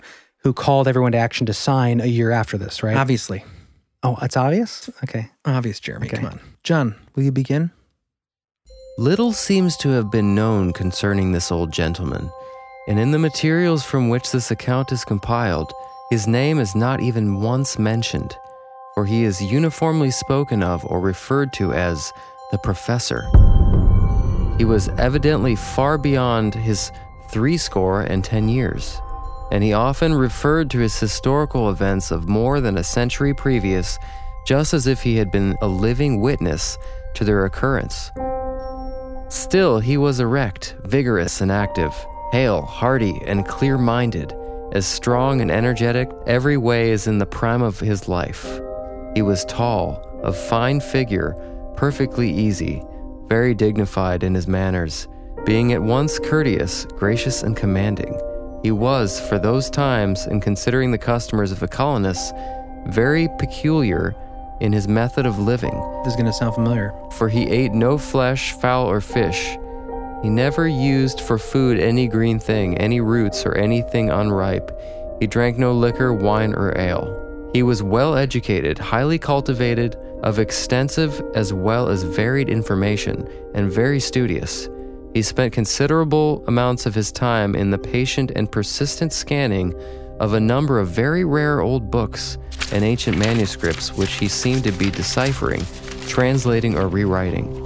These books and manuscripts, together with his own writings, he never showed to anyone, and he always locked them up carefully in a large, old fashioned, cubically shaped, iron bound, heavy oaken chest whenever he left his room, even for his meals. He took long and frequent walks alone, sat on the brows of neighboring hills, or mused in the midst of the green and flowering gem meadows. He was fairly liberal, but in no way lavish. In spending his money, with which he was well supplied, he was a quiet, though a very genial and very interesting member of the family, and he was seemingly at home upon any and every topic coming up in conversation. He was, in short, one whom everyone would notice and respect. Sounds a little bit like me. whom few would feel well acquainted with, and whom no one would presume to question concerning himself as to whence he came, why he tarried, or whither he journeyed. What's interesting about what John read uh, were the several points that sound just like the Count of Saint Germain. Exactly. Yeah. So he seemed to talk about things much older than he was, right? right. Sound of intimate knowledge. right, rec- recounting history as if he had been there. Right. Centuries before. Right. Um, he ate very little or didn't eat at all in front of people. Same kind of idea. Yeah. Okay, And it's at around the same time of this Saint Germain character, shortly before. Oh, yeah, right. There's a time period in Saint Germain's history where he went to go visit someplace, and in that year period, he was missing, and then And this the professor occurred. appears. Right, the professor With the appears. same kind of description and the same connections Exactly. of Benjamin Franklin and some of the Yeah. founders. That's fascinating. Okay. And it continues. By something more than a mere coincidence, the committee appointed by the Colonial Congress to design a flag accepted an invitation to be guests while at Cambridge of the family with which the professor was staying. It was here that General Washington joined them for the purpose of deciding upon a fitting emblem. By the signs that passed between them, it was evident that General Washington and Dr. Franklin recognized the professor, and by unanimous approval, he was invited to become an active member of the committee. During the proceedings, which followed, the professor was treated with the most profound respect, and all his suggestions immediately acted upon. He submitted a pattern which he considered symbolically appropriate for the new flag and this was unhesitatingly accepted by the six other members of the committee, who voted that the arrangement suggested by the professor be forthwith adopted. Motion to approve the immortal's design. I second. After the episode of the flag, The motion carries. the professor quickly vanished, and nothing further is known concerning him. This is what I like. This is what's in- fascinating is like in this account, there's some guy staying with his family, right? He's this interesting guy, strange guy. He's got this box of ancient manuscripts, Manuscripts. that he's deciphering. He's, you know, he seems aloof, but he seems very congenial. He seems like he knows everything. And then what happens? Who comes to stay at this place? Coincidentally, Benjamin Franklin, George Washington, trying to design the flag. They seem to recognize this guy. They seem Mm-hmm. to know who he is. So they invite him to join the conversation about how to design the flag. Every decision he makes, they say, yep, let's go with his idea. So they know this dude. Right, this harkens back to the enigmatic, mysterious figure of the signing of the independence who urged everyone to sign, who uh, in his speech, his alleged speech, he made references to the Great Seal, the Eye of God, right? These Yeah. things that would come to pass as being symbols of America. Is this is this part of this the symbols of this ancient brotherhood carrying through the Freemasons, the Rosicrucians Right. that supposedly our Count Saint Germain was a part of? Time makers. Is this why there is a pyramid with a dot with an eye on the back of our dollar bill? Yeah, that's what's suggested here. It relates. I mean, not in this Not for the specific flag. story, there's the flag, but it is, I mean, the suggestion is that this is all part of the same sort of secret society of, you know, If you've never looked at a dollar bill, look it over. If you've never looked look at at, it. the pyramid with the all-seeing eye.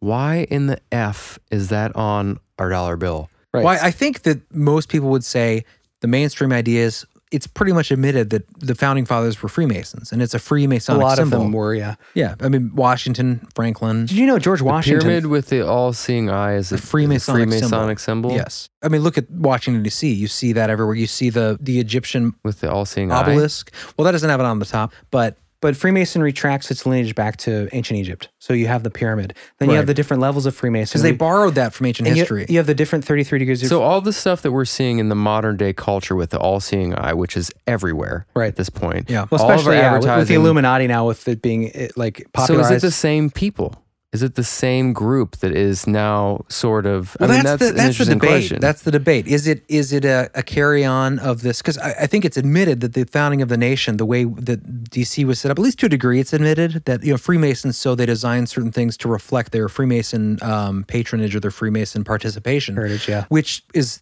openly connected to ancient Egypt and some of these uh, Hiram Abiff and the yeah the early rites of Freemasonry. It's a mixture of Christianity with ancient teachings, which goes back to Rosicrucianism and all this other stuff.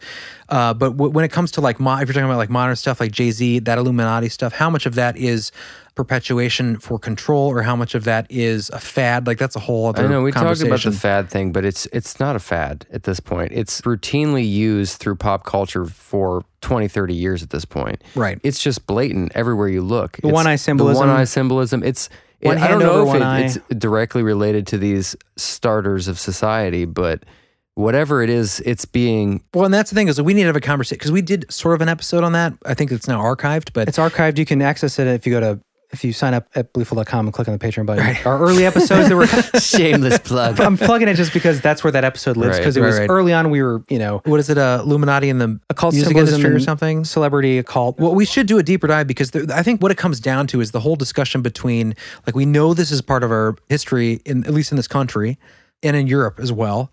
Um, how much of it is for good? How much of it is a innocent sort of fraternity, and how much of it is is there an aspect of it that's nefarious? That's that's sort of some control operation. That's something that we discussed in the episode. That's something that we should do another episode on. Really get into that. Yeah, I think it's enough to say that if you look at modern culture and you look at like the uh, the music industry and celebrity, you see a lot of symbology that goes way back, and It's a lot of on, it's like, carried children's through. shoes now. Yeah, it's carried It's through. so insane. Uh, from uh, it's intertangled with Freemasonry, but carried through by Rosicrucian symbolism and going back to the Knights Templar. Mm-hmm. But is it negative? Is the question? But in Theosophy and Rosicrucianism, there's the tie in with the ancient Kabbalah, and you so you see like Madonna and these you know celebrities that are wearing the red red uh, wristband, right? The red thread around What their is which the feeling you get about it? Do you? I mean, you always question it. Like, do you think there's positivity in it? Well, I think, I, I think, I, I honestly think a lot of it's a fad, like we talked about. I don't, I don't. You really think that? well, I, but I guess I don't see the harm. Okay, if we look at it the way we're looking at this episode, the way we're looking at, we should do it. Like we're going to do a deep dive on, on secret societies and We've Freemasonry. looked at a lot of this stuff, though. You, We you- have, but- this is just your general feeling. You think it's just a fad. I That's think how there's you- I think your there's a gut lot of feeling? opportunists that take something that like if it becomes popular and it becomes this spooky like conspiracy in kind the, of thing. in the top companies. You think it's Well, this give me an expression, example. like Nike shoes. Yeah, yeah. I or- think if that where it's a branding thing, that could be okay. We know in the rap industry, Like the it's Katy- heavy. It's it's it's a it's a Right. very sought after idea. People are the Illuminati. People rap it all the time. So if you're Nike, you know that a lot of people in that culture buy those shoes. Why would you not put an Illuminati symbolism on your shoe and sell that? Doesn't mean that you're pushing an you idea. don't think it has anything with ritualism. In, I'm in not the- saying that that doesn't exist. I mean, in all pop the things that culture. are going on in our culture right now, like the massive upheavals, the social unrest. Yeah, I don't know how much of that is engineered by, let's say, the all-seeing eye, that branch of a secret society. I'm not saying that Do you there's think no that what's going on in the world is natural? No, I don't think there's anything occurrence? that goes on right now that's major that there's not a secret hand involved in. So how does that not relate to? it? Because I don't think necessarily a logo on a shoe necessarily is part of the agenda. I think Chris, what it sounds like you're saying is that there is there are people that are opportunists. That's possible. I'm not saying there aren't, but you like, I mean, when you see hundreds and thousands of pictures of the top celebrities, top companies, all doing the same symbolic, ritualistic acts, those are the people that are pushing the narrative, they're funneling the minds of the masses down certain roads. And if you believe a lot of these groups have, it's like it's based on ritual. And when you Right. have mass ritual by them engaging in this stuff, Yeah. it creates like even the mask. I've been thinking about this a lot. I'm not going down this rabbit hole, but I'm just saying if you think about eyes wide shut and stuff like that, like what's happening now with the masks, I feel like it could be partly ritualistic. It's not impossible where the culture's wearing masks in some sort of mass massive ritualistic uh, exactly. operation. I mean, I- I'm just throwing that out there. right, I right. don't know, but it's very esoteric, but it's It is. yeah, yeah, possible. I'm not. I'm not saying that I don't think that that, that the idea of these these rituals playing out in pop culture and modern society that are done on a large scale that that's not happening. I'm not saying that at all. You're saying not every example is not well, not every necessarily- example, and also what is the originate? Like when we talk about the Rosicrucians, or we talk about the Freemasons, the founders, things like that. How much of it is nefarious, and how much of it w- was there corruption at some point? Because it seems like a lot of the liturgy, a lot of the information here is that it's the idea of moving humanity in a good direction. There's a certain point where it seems like there takes it takes a nefarious turn potentially, but that's a different conversation. John and I were talking about this uh, during the break, but the idea that uh, you have a group right early on, you could talk about uh, the Rosicrucians, the uh, early Freemasons at the higher levels, especially Manly P. Hall, where he talks about ushering in a new age and a secret order, secret knowledge being passed down that the masses should not have access to because it can corrupt the value of those alchemical sciences, those mystery schools. So it's an elite group that gets the information, and based on their understanding and based on their will, they will shape the destiny of humankind. So even if you could say, like, you know, they may have good intentions initially, or they could have good intentions now, regardless, if you believe in free and independent thought and free choice, you're robbed of that I if see what a you're saying, yeah. secret hidden hand is Right. guiding. And I'm not saying that everything that they do is nefarious, but it is a s- it's a secret. the idea of social engineering. And we are We're being socially engineered to the nth degree right now. And as JFK would say, what do you say? We are as a nation opposed to secret societies. Right, right, So yeah. that's that famous quote. The very word secrecy is repugnant in a free and open society. And we are, as a people, inherently and historically opposed to secret societies, to secret oaths, and to secret proceedings. We decided long ago that the dangers of excessive and unwarranted concealment of pertinent facts far outweighed the dangers which are cited to justify it. Even today, there is little value in opposing the threat of a closed society by imitating its arbitrary restrictions. Even today, there is little value in ensuring the survival of our nation if our traditions do not survive with it. And there is very grave danger that an announced need for increased security will be seized upon by those anxious to expand its meaning to the very limits of official censorship and concealment. That I do not intend to permit to the extent that it's in my control. And no official of my administration, whether his rank is high or low, civilian or military, should interpret my words here tonight as an excuse to censor the news, to stifle dissent, to cover up our mistakes, or to withhold from the press and the public the facts they deserve to know. But it's true. Like, I mean, we we must believe in open and free information, freedom Right. of speech, No, the I agree. freedom to and the individual and the rights. individual. Yeah, and of course there are masses, but the problem is you create a mob when you do not educate the masses with, especially if there's like these secret Exactly. symbols and mystery schools. You hold that back, then what Exactly, you, you dude. create They're a creating you create a their mob you can own control. chaos. Right. But I guess my point was when, in regards to this episode, the idea of Benjamin Franklin, Thomas Jefferson, you know, Right. George Washington, completely opposed to the idea of a tyrannical government telling you what you should do and think. Their whole thing was about individuality could've and freedom started of off, speech. uh, right. The whole purpose, at least of their Freemasonry, was to give a country to a people that wanted to have their own individuality. And this goes into another topic where there is an argument that through Freemasonry there was a corruption of Freemasonry the by the Scottish Rite, yeah. Bavarian Illuminati that came through the Scottish Rite, That- which is an episode we should do. Right. But right now, we're just talking about specifically the founding of the country, which had great ideals in the Right. sense of breaking off the chains of a monarchy, a constitutional republic where the people get to elect and decide, but there's a set of laws that protect the rights of the individual. Like that's Right. all important. And that's what this is all about. Yeah. And we haven't even gotten to the vampire. And we haven't gotten to the We vampire. got a yet. train in the background though. Yeah. All right, yeah, before we get into the vampire stuff, which is fascinating, we kind of talked about the professor and his implications that he may be the same character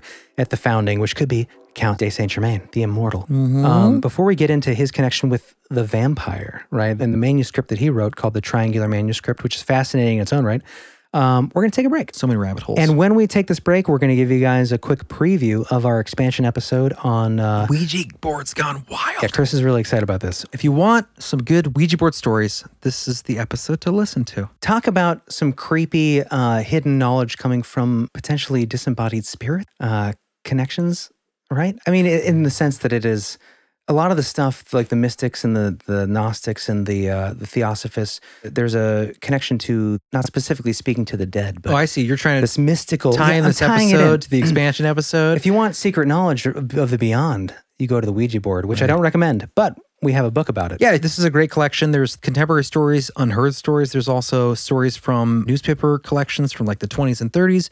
We're going to pick the best and we're going to cover them I mean, the Ouija board is a fascinating device. We've talked about it in episodes before.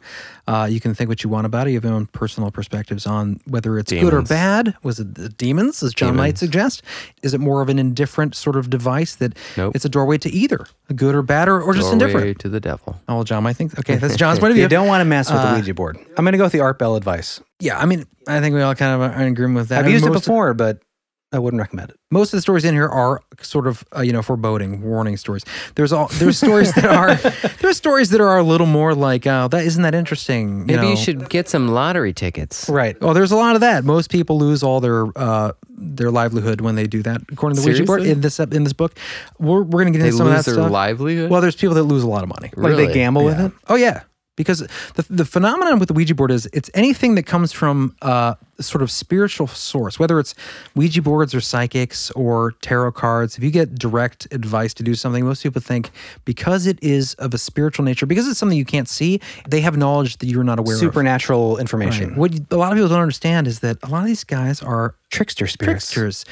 Or I would say all John would of say them are. demons. Um, maybe, maybe not. I mean, I think there are legit cases. Of, No, you're not going to find a benevolent being through a Ouija board, in my opinion. I think there's an argument to be made that it can be used as a conduit to. I think it's always a risk. Do I think that it's always some dark force that comes through? No, I think that there are spirits that might come through, but I think No, you're wrong. you're rolling though. the dice. Rolling the dice. Well, this is where we can agree to disagree. Well, roll the dice with us on the expansion episode. It's true. You should do that. Either way, you get We into- got a stinger. oh, we do. All right. Before we go to break, let's play uh, a stinger from an, a stinger level patron, which are rare nowadays. Nikki Rice. Should I tell my little story? This is for Nic Nicole, right? Y- Well, yeah, the stinger's for Nicole, but Yeah. this is for Joe, Her hubby. her hubby. You have a you have a special memory. if it wasn't for your family, Joe, I would have never watched a horror movie. The first Yeah, this is interesting. the, f- when I, I remember growing up and spending a lot of time with Rob, your brother, uh, growing up at your house. And uh, I remember your mom kept trying to get me to watch th- horror movies. I don't remember which ones. It was his mom. It was his mom, yeah. Nice. Oh, It was, I don't know what horror, mo- it was just scary movies, and I did not want to. John, you got to watch Candyman with me. I don't remember what it was. I fascinating. think it, that was before Candyman. It's the but opposite of our mom, who was like she hated all things horror. I loved your mom. I love both your parents, yeah, Oh, by the his way. parents are so sweet. yeah, they're awesome people. What but did his dad always say to you? Johnny, baby? That's right. every time I saw him. Good old Ron. Anyways, this is for Nikki. this is for Nikki, Nikki. good friend of ours from the hometown. Hello, this is Chris. Please leave a message after the tone. Chris, don't ever deny my call ever again. That was her voicemail, right? I'm just kidding.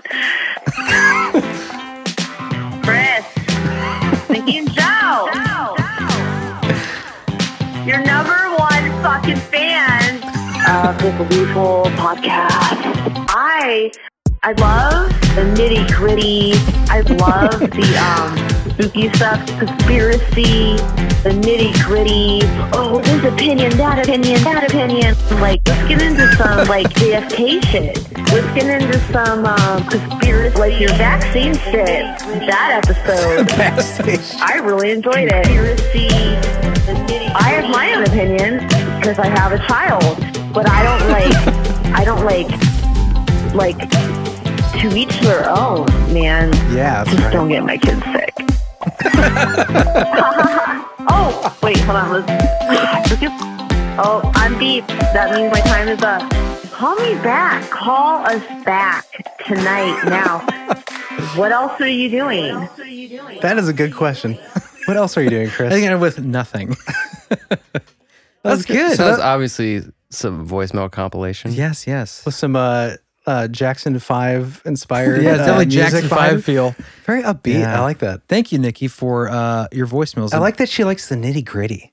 yeah. Like get into Yeah, the, I know. the we- dirty, edgy we need to do- conspiracy we, stuff. We had a little nitty gritty in this one. Like, yeah, I like the nitty. we have a lot of more nitty gritty conversations off the air And sometimes that's in the expansion. So if you if you want to hear some of the more, you know, if you got a little I'd bit like of to thicker bring skin, the nitty gritty into our conversations, but On the I'm main getting feed. a little pushback over Yeah, here. I like to keep it. You like to keep calm it- and collected in the whole. Not calm and collected. I like the whole to be a place of distraction from the craziness of the world. Sometimes it's it's good to have our opinions on the craziness in the world. Yeah, Right. well, we might get to that, but as for right now, if you're interested in hearing some more, you know, Nitty-gritty. maybe controversial uh, conversations, head on to Patreon because that's Yeah, where if you're not too, uh, if you love us enough to sign up for the Patreon, you might be you might love us Might enough be to open- not get offended by some sort of opinion we have. yeah, it's all about conversation. I I love uh, Nikki's perspective about to each the their own, nitty-gritty. man. To each their own. She has her opinions. We Right. can have our everyone can have their opinions. The point is, you got to talk about it, and that's what makes life interesting. Even if it's especially nowadays when it's dangerous to say certain things, it's important to be able to talk about it. You know, which is why we'll hide it behind a paywall. Go over to our expansion episodes and off For the now. cuffs. No, but It's a dangerous seriously, thing. we've talked about censorship before on the show, and you know, it is an interesting time for free speech, for free voices, and uh, there's just there's certain things you can't talk about anymore. it's really sad. Yeah, it sucks because you can't. I mean, you have to censor yourself. Well, to the, some the, the degree. hard thing is, I think uh, forever and always, the truth will be you needed to be able to talk about things to That's really why to make it's up the your First mind. Amendment.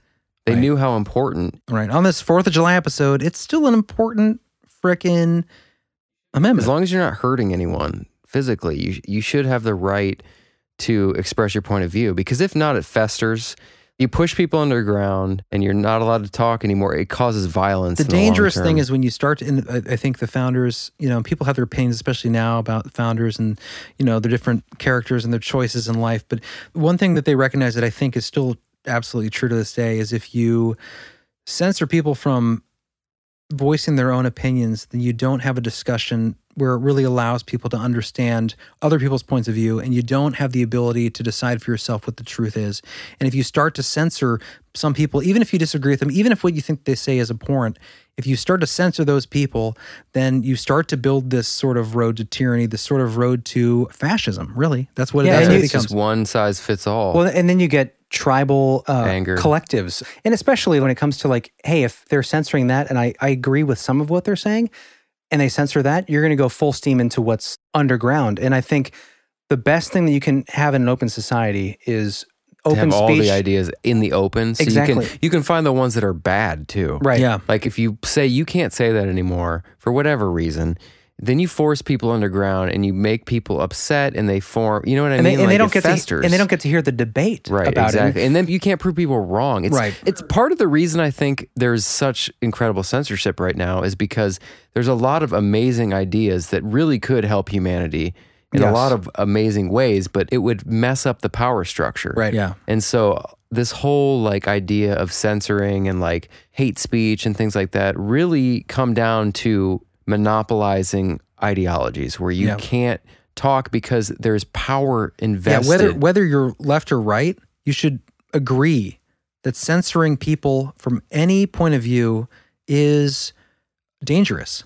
You should have these conversations for future generations. as long as the you're sake not of future, inciting violence. Exactly. For future generations, you should be having these conversations because you know what? There's been these divides in countries since the beginning of man. There's been these conflicts. There's different shades of it, but always these same conflicts come up. If you start to censor the conversation, if you start to pretend like one side isn't having this discussion, then you start to grow this cancerous mass and that the John biggest, was talking about. The biggest danger I see is you start censoring, you go down that that road of uh, these keywords are censored. Anyone that utters this or has this opinion is bad. You vilify an entire group that may agree with you 99% on everything but there's one thing that they say they become the villain and then you divide a people and then you turn your neighbors into your enemies and that's when we lose our communities that's when we lose the ability to communicate and to talk and to bring up new great ideas because everyone's afraid to communicate everyone looks at each other like either a potential and you're stopping enemy research from history too. If you start erasing past and you don't have access to the true information anymore because it it's not allowed to be there, then how do you stop it from happening again? y- you there's no way to even Reminds understand what's me going of- on There's anymore. this great book, uh, and I think it was made into a movie, which probably wasn't great. But there's a great book called The Giver. The idea was there was a guy. Not the giving tree. No, that's also a great book. the Giver was a s it was basically like there was a society, kind of runs a Brave New World in a way, where there's a society where everybody is given a, an occupation when they reach you know pubescence, when they reach like adolescence, they become apprentices to a certain occupation. There's one person in the community who is an apprentice to the Giver. The Giver is the one guy who has all the stored knowledge, all the things that no one else knows. Everything that was deleted. It consists of religions. It consists of oh, animals used to be real. They're not. They weren't. You know, like elephants are now monsters because no one has seen them, so they're like stuffed animals.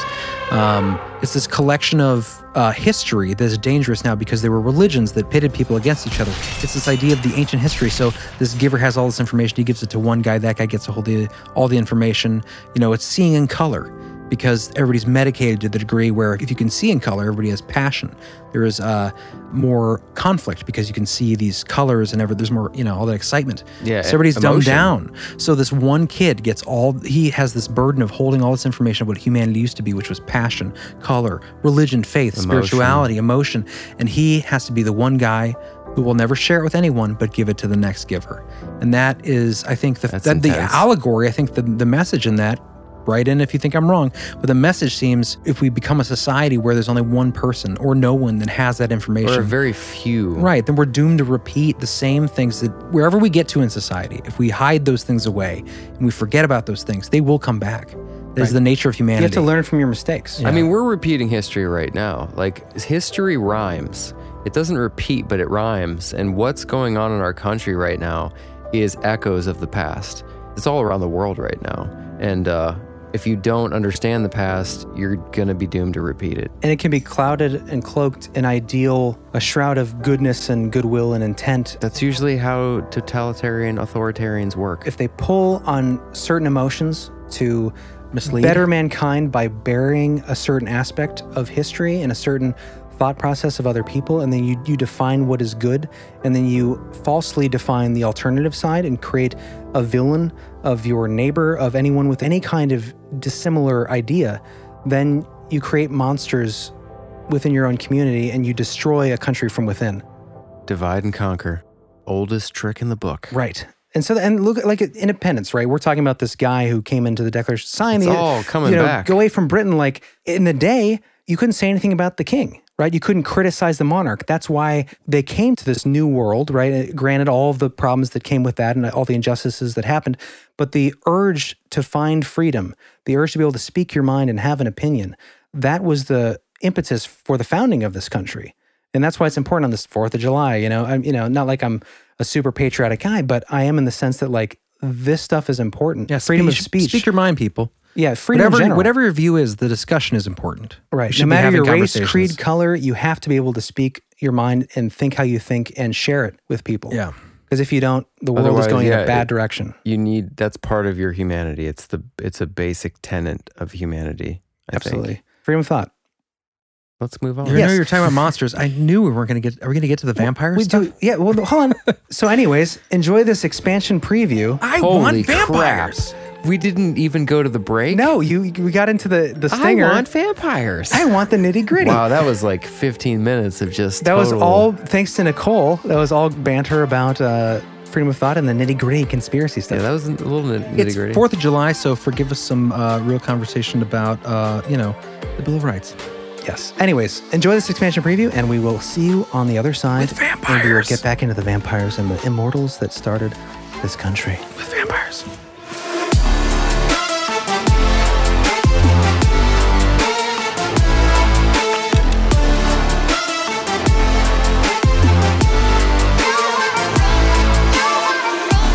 Belief Hole expansion episode preview. Access granted. They opened the door. Mm-hmm. Well, you know there, there's stories that are seemingly innocuous, but it is a doorway, and when you open that doorway, You're offering a hand into the other dimension. Right, pulling You them don't know through. who's on that other side. It is exciting. It is this mystery. It is the age old question of is there life after death? Can I find evidence? I want to know what's going on. I'd like to Just want to hang out with the ghosts.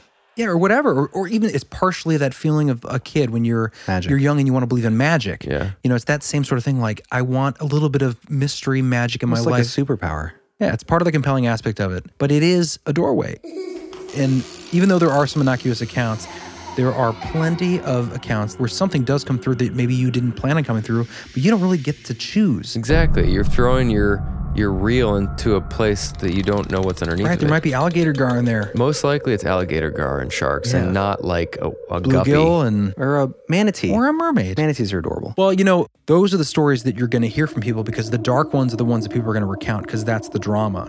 Well, I think that's who wants to, you know, play with humans. Go in that little room in the basement, and go in the wine cellar, and then take that phone app that just spits out words, and ask it questions. Oh, that, that sounds scary right It now. is scary. Even though I'm five Coors Lights in, that still sounds kind of scary right now. I bet you you'd get something. When I did that in my house last time, I got a bite, and it fucked with my dog.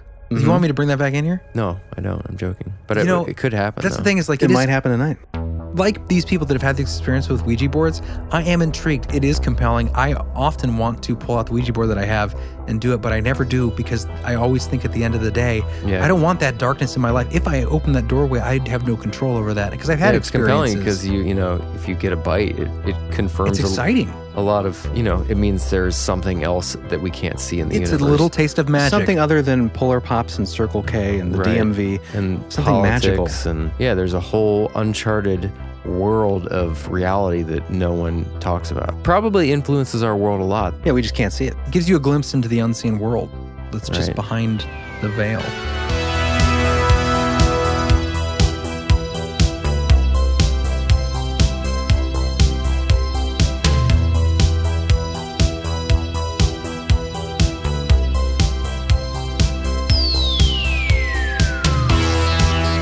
Hi. Hi. Welcome back, guys. Welcome back. Hope you enjoyed that expansion preview Yes, of the Ouija boards.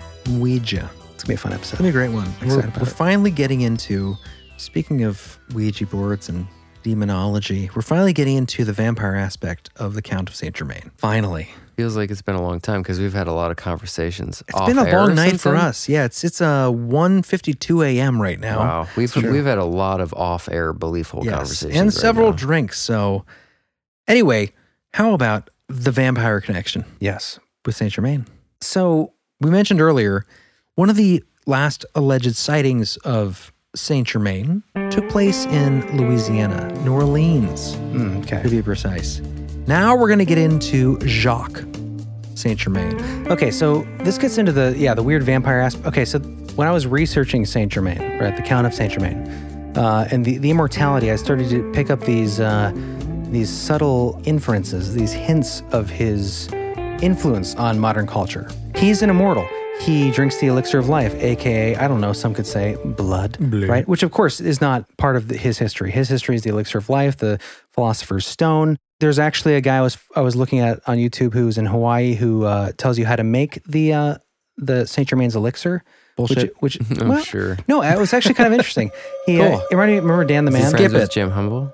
Yeah, the Universal Church. Yeah, but the, it reminded me of uh, the stuff we used to like the juicing and the cleansing. But what's interesting is like he showed how to make it, and apparently it's open source information. Uh, but he collected the morning dew and filtered it through a coffee beautiful. press That's pretty amazing. and added some other things. uh, and like I said, he like filtered the morning dew. yes, he went out in the That's springtime, awesome. isn't it?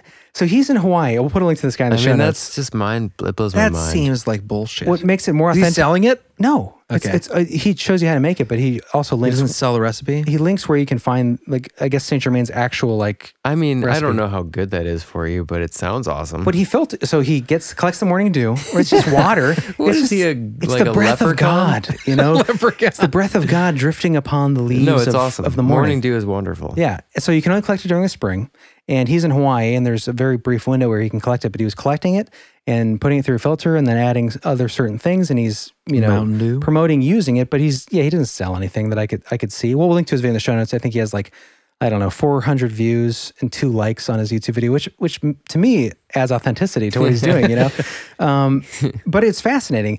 But this idea that he had this elixir, right? But of course, we're going to twist it now. We're going to go to the the, ins- The dark side. the inspiration of the modern vampire. Because what is interesting is that according to the last fella he was staying with, right, Prince Kess or Hess or Mm-hmm. King of whoever whatnot, Acid Castle. yeah, the castle, Hassel like that. Castle. he was staying with this king. This is his official death. Of course, there was no official burial. Right, he, right. he wasn't there to see him die. But he supposedly confided in him that he was the prince, the son of Prince Francis II Rakoczy of Transylvania. Transylvania. yeah. Transylvania. So he's an immortal.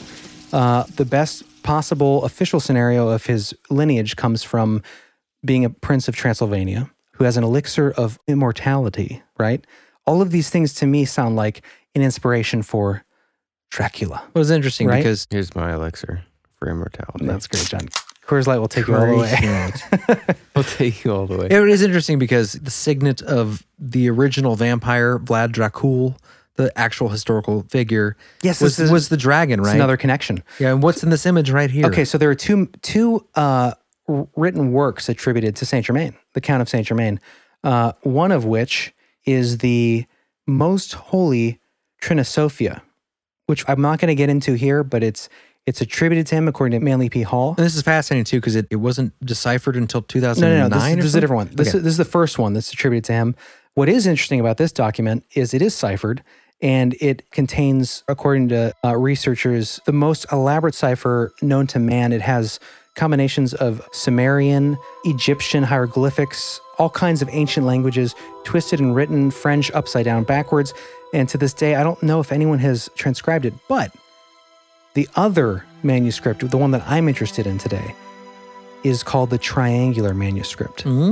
So this was also acquired by Manly P. Hall uh, by way of another Freemason from France. He's got his fingers in everything. He sure does. But what's interesting about this one to me is this one actually has his name on the manuscript.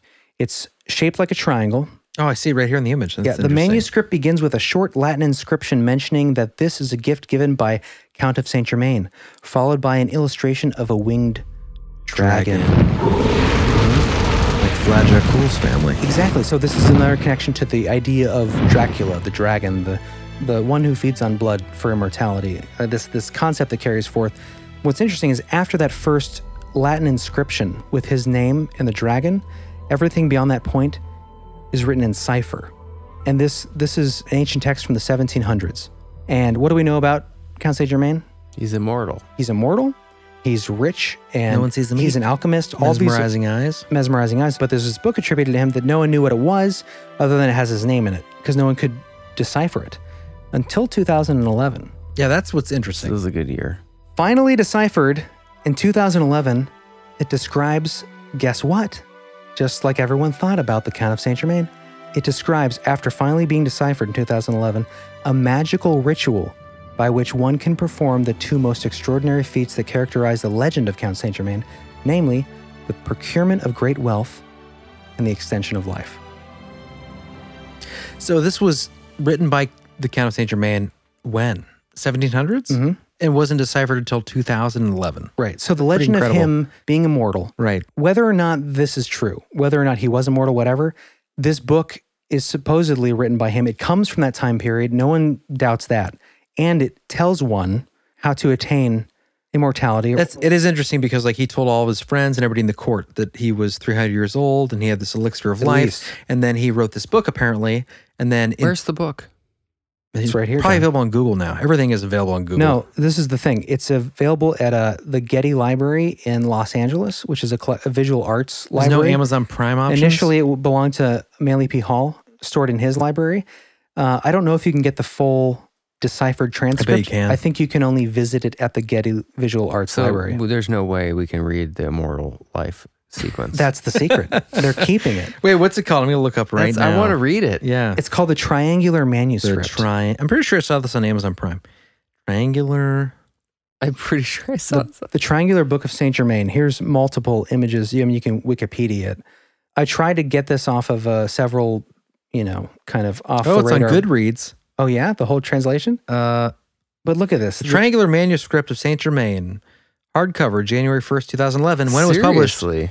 Oh, wait, but there's no price option. You can't buy it. I don't think it's just you- listed. That's the thing. Weird. You can't be immortal. John. I don't think you damn can it. access the unless anyone out there who It looks knows, like a knows about the planchette. triangular manuscript. It is literal. The book is literally triangular. Yeah, this is That's the that's the cool. book, John. It's an equilateral triangle uh, with the Weird. dragon on the front, and everything beyond that is a cipher that was not deciphered in 2011, which I, I find That's- fascinating. that's cool, yeah. And then once it was deciphered, it corroborated at least his belief that he could extend his life Right. and incur great wealth. That's what's interesting about this is like he told all his friends he was immortal and he had this elixir to life. It is interesting that in 2011 they finally translated the book that he allegedly wrote, and it talks about that elixir of life and the and the ingredients that makes that elixir. That's that's that is fascinating. I would like to read it. I don't like that it's not available on The Amazon. triangular That manuscript. bums me out. If anyone out there, any of our listeners can access the uh, the full transcript of the triangular manuscript, you know, send us an email. Leave a speak pipe for 90 seconds. I'm sure that'll encompass all of the thoughts in the book. Absolutely will. Well, let's get the Jacques Saint Germain. Okay, Okay, so the let's- vampire. Finally, the we vampire. set it up. We set up the connections to the vampire, the vampire lore. Like it could see how that. When I read all Right. this about him, it ins- it seemed like it would have inspired Dracula to some extent. And there are books on that now. I found where people believe that a lot of the inspiration came from him because he was an Right. immortal from Transylvania. Well, now he has a uh, there's a character. There's a, a book series where he's a character and he is a vampire. He he's also in like this other what's that show that all Outlander. the ladies love? Yeah, I heard Outlander. he's in Outlander. I could try to watch it. That first opening with the monologue was just too cheesy. Sorry if you like Outlander. I should I know I should give it another try. Oh, weird, weird anecdote. The guy in 1972 who claimed to be Count de Saint Germain reincarnated, who eventually committed suicide allegedly. When he died, they made a biopic movie about the life of his, Oh, This uh, is silly. his Go previous wife, the singer. Uh, Her name was like Deanna or Diana Uh-huh. or something. Anyways, she was a famous French singer. And in the biopic, the guy who played his character, The Count Saint Germain, Count the Saint Germain, immortal. right, was Christopher Lambert. Do you know who Christopher Lambert is? No. He is the guy who played Highlander, the immortal in the science fiction Mm. movie. So immortal playing an immortal. I don't think that that's that compelling I of think uh, that's evidence. the Illuminati telling us that he was immortal. That's most likely. But that's just a weird. It's possible. It's a weird synchronicity. Anyways, let's get into Jacques. Jacques Saint Germain of New Orleans. So you think this is the same guy? This is the argument. Okay. And you're familiar, we talked about Interview with the Vampire. Basically, the Lestat character is based off this character, who is Tom Cruise. Well, it's Tom Cruise, but he is the Count Saint Germain. In 1902, a man named Jacques Saint Germain arrived in the New Orleans, Louisiana scene and took up residence at 1041 Royal Street. The home is now part of a vampire tour and is privately owned. He was a handsome cavalier, a ladies' man, and was often out and about in the French Quarter's social scene, whether hosting or out at clubs. He was very fond of throwing lavish dinner parties for socialites. Invitations were highly sought after due to the food, fine wine, and entertainment. Saint Germain would often regale his guests with stories of his vast travels through France, Italy, Egypt, and other parts of Africa. So, just like the previous Saint Germain, Why same is he stories. called Saint Germain? He named himself that. Really? I think it's It still was a one of mystery. his many uh, He pseudonyms. had like forty Moniker? aliases. Yeah, I'm not trying to get sidetracked. I was that's all just right. curious. That's a good question because Jacques Saint Germain claimed to be the son of Saint Germain. The guy who shows up, which would make sense in the time period, would be his son. The age period, Another incarnation. maybe. right? But the argument is that he didn't die. He left and went to New Orleans and just pretended to be his son because people would see him and be like, "You look just like this guy." He's like, "Oh, it's my dad," because he didn't age, and it was fifty years later or Mm. Oh. whatever. Yeah, he admitted that he basically took on a bunch of different names that weren't his own, which was not uncommon at the time, I guess. It's not really a name though. Count de Saint Germain. What's a title? The Count of Saint Germain. he had multiple titles as a lot of nobility It's not at like the time. Jeremy or something. No, cool well, like I could that. say People like don't really name that back then. Jeremy's such a cool name though. Is it? Why wouldn't you I pick hate Jeremy? I hate my name. I've grown to love it. So clumsy. I've grown to love your name. But that was not an uncommon thing to do. Like I could say I am uh, the Count of Doylestown, And uh, the, uh, you might have ten the, pre- monikers. the, the preeminent the preeminent uh, Count of like you can Dolan. give all these monikers to yourself. It wasn't abnormal in the Right, 1700s. yeah. Okay. I'm the royal apostate of Warwick County. That's hilarious. I'm the Count of Doylestown. So it wasn't abnormal to have a lot of different names for yourself, but the interesting thing ab- always was about Saint Germain is he never gave his actual origin name. So this guy, this guy Jacques in New Orleans, Jacques of Saint Germain, said he was the son of Saint Germain. So he was often described as being highly intelligent, a patron of the arts, a master of languages, what? Just like Saint Germain, very wealthy and very fond of Bourbon Street. Who isn't? Saint Germain had a solid grasp of English since he had come over from Paris, France.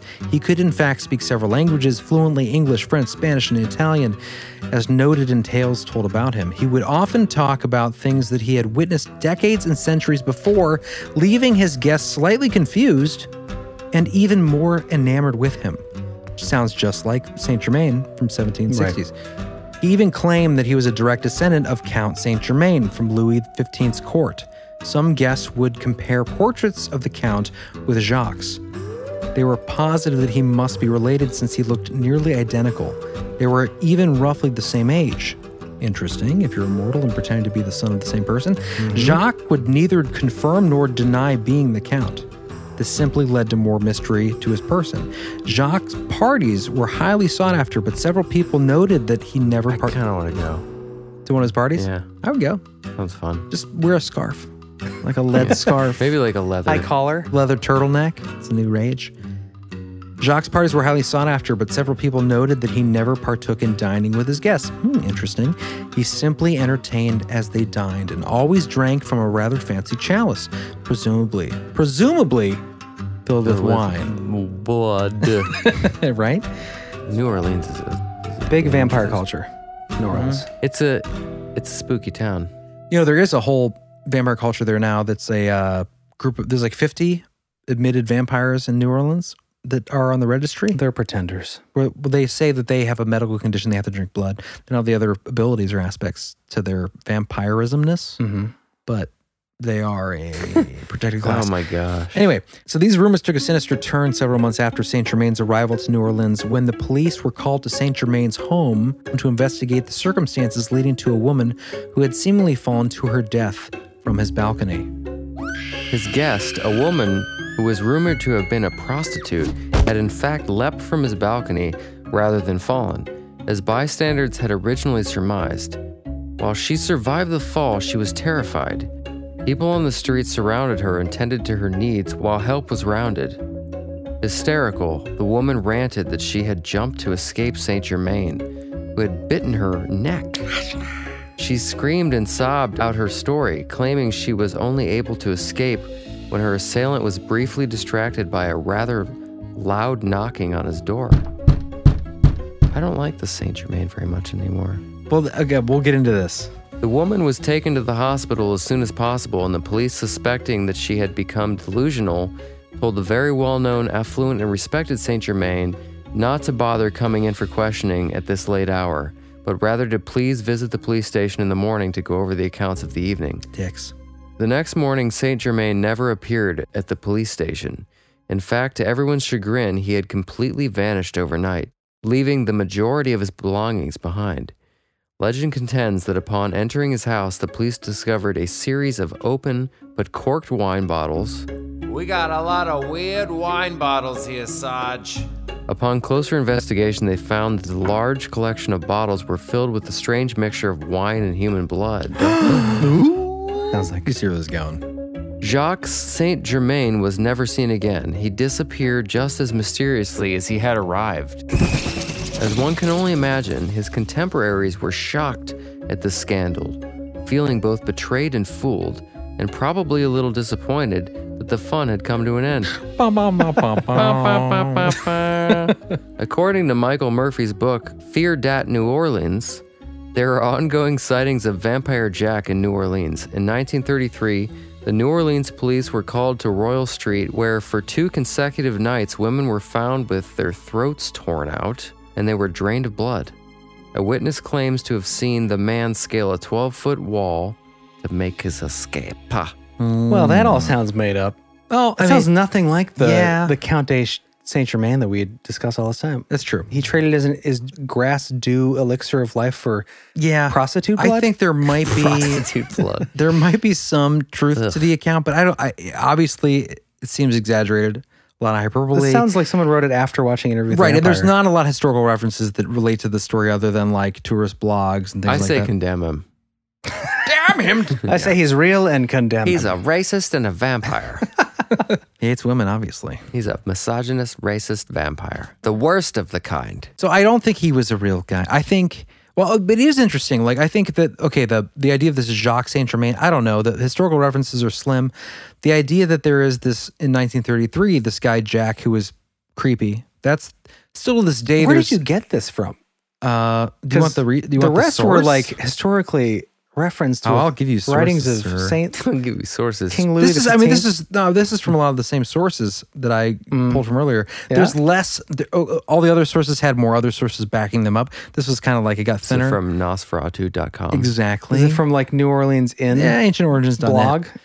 ancientorigins.net and uh, finding countermand which we used for a lot of this because a lot of it's historical but yes it is thin with the sources there's only like one or two um, and it does seem heavy in the narrative and it totally changes his exaggeration character yeah. as far as like he was like a charming guy who, you know, there was no Well, he was a char. He charmed her and then he bit her.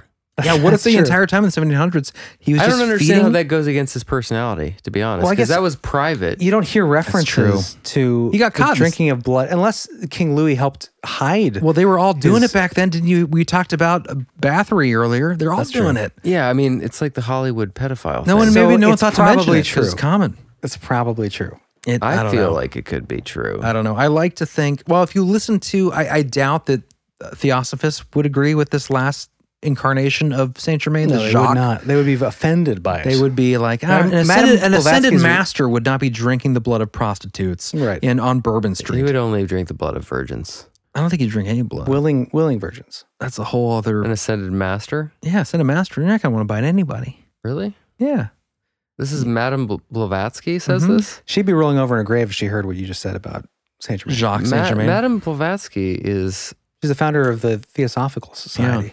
isn't she like associated with Aleister Crowley and stuff? Aleister Crowley was not in the way you're inspired. thinking though. Aleister No. Crowley was inspired by her writings of the. I Uh, remember you talking about her. The idea in of the regards- ascended masters, the idea that there is a, a group of people that are trying to push humanity to good.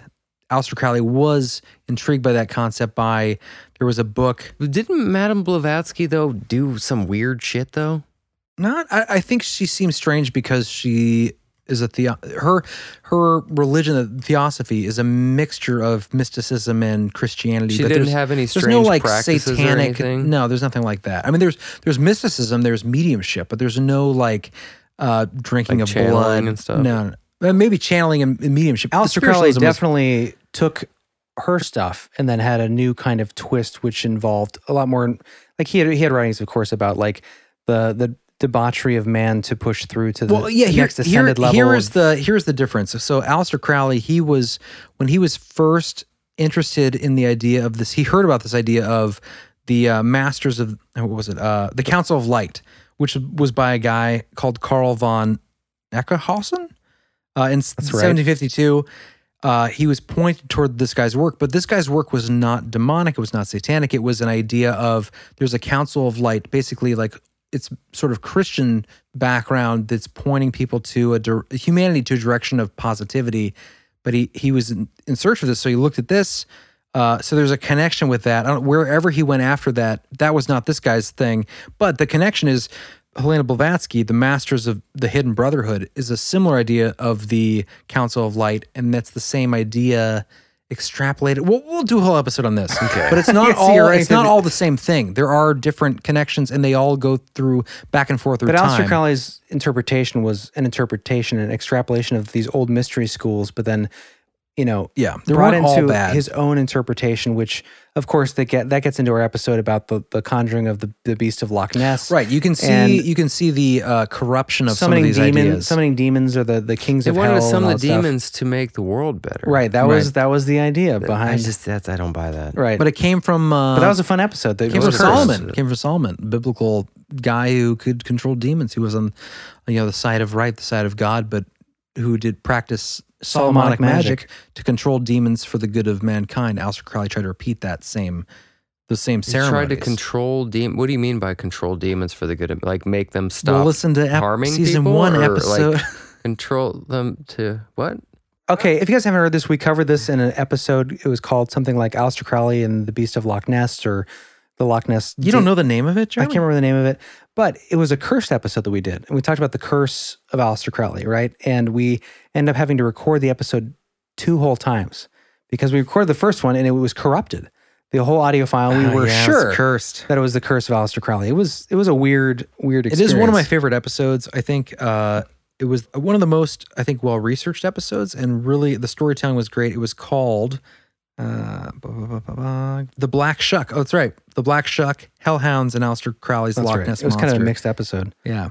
Yeah, it was a good episode, but I think that's the point of it was Alistair Crowley took things in a different direction. Mm-hmm. He he was uh, inspired by these ideas. A lot of people say he was trying to promote these ideas of light in humanity, furthering the the divine direction of humanity. But he was using a lot of things, and a lot of his writings, like you know, did talk about some things that Dude, were look like at the dude's sacrifice. and eyes. yeah, he he looks like a dark figure for well, sure. you say this though with people. You can't judge a book by the cover. Dude, he has like black robes in his eye. Like the dude. Black look- robes in Well, his he, eye? He, he was into the, the sex magic, the dark s- black All sex right, right. magic. This is not an and- episode of Alistair Crowley. I know, but like, I mean, wh- I just don't understand why the need to defend these. I'm not people. defending him. I'm just, but are a you little can't, bit. you can't, you can't. You're like, don't, don't judge a demon worshiper by its cover. No, I'm not saying that. Well, he didn't worship. He I'm saying was trying to control. Supposedly, Alistair Crowley is not Helena Blavatsky. Helena I never said he Blavatsky is was. not Eric von K- Hockenschein or whatever, but they there are similar tenets that they throughout time each of them globed onto, which is this idea of this council of light that's helping humanity through certain times. basically the carrying through of these uh, teachings of the mystery schools from ancient Egypt to now, bringing forth this movement and guiding hand behind humanity. Right, Whether that's you wanna what they're call it- saying publicly. That this is what they're telling people, like writing down, like we are trying to do. Well, who this. and Right. which? Well, yeah, That's Ma- the thing is there's Manly P. Hall- You're talking about three different theologies through hundreds of years of time. They're not the same people. They're not the same theologies. I'm talking about Aleister Crowley specifically right now. Yeah, he, he I mean he picked up and used this idea of like hidden knowledge, secret societies, Gnostic teachings, and he used that combined with Solomonic magic, which was the magic to control the kings of hell to supposedly make the world a better Right, we place. talked by- about that But ceremony. here's the thing, though: when you're, if you are, f- let's just say for speculation that you know by his actions he seems like he is an arbiter of darkness. And if you're well, an that's ar- arguable. I Okay. mean, no, he's done a lot of dark things for sure. let's just hypothetically say that he is on the side of darkness. What does darkness do? They don't tell you the truth. They don't go, we're, we're here to destroy humanity and corrupt humanity. They say, we're bringing the demons to help humanity. They lie. They're deceivers. This is what they do. I know, but you're you're jumping into these terms of they and them and I'm, this, I'm saying anyone that worships like the false well. First of all, God- he didn't worship the he didn't worship a false god, quote unquote. He was a he believed in Christian theology. He believed in angels. He believed he was getting a guardian angel to help him to do these certain things. But here but here's the We, we difference. talked about this on our episode. John, John hits an interesting point, and it is the division between the idea of like the traditional Christian idea versus the like the idea of Lucifer. well, and right? things The were lo- different back in Right. What I'm saying Middle is Ages. It, you, it's now it's more binary, but it used to be there was kind of a conflation. It seems like a a, a mix of do what thou wilt. Does that sound Christian? Did you hear the rest of it? We, we talked about this. We're What's- going to go back what's the into this rest of again, it? it's do what thou wilt should be the whole of the law, unless it hurts other people. Basically. will under love, or something like that. sounds libertarian if you read the whole quote. do what thou wilt should be the whole of the law, will under love, or, s- or just- love under love under will. This is what it guy, is. look at his face, man. Look at Did you read dude? Like look at his tell me that dude is like straight legit. Well, there's a good chance that he was a megalomaniac and Well, for sure. believed a lot of things. Like I'm pretty sure that some of his rights included like whether it was sarcastic or whether it was just hyperbole. Hyperbole? He said in one of his books, I'm pretty sure that like the blood of the innocent is the most sacred sacrifice, and whether that means kill, whether that means just take the blood, borrow the blood, and Splitting use it, hairs. use it in a thing. Whenever you're dealing with that stuff, it's, it's definitely something to be wary of. Whenever you need to Look at him as sacrifice, a young lad right there. Yeah. He looks very very nice. Okay, I'm not going to go down this road. I, it doesn't really matter. It's another anymore. topic, but he was inspired by the idea of the secret knowledge, Right. right? And and the guiding of human Straight destiny out of the Bible. through the occult mysticism. What's that do with anything?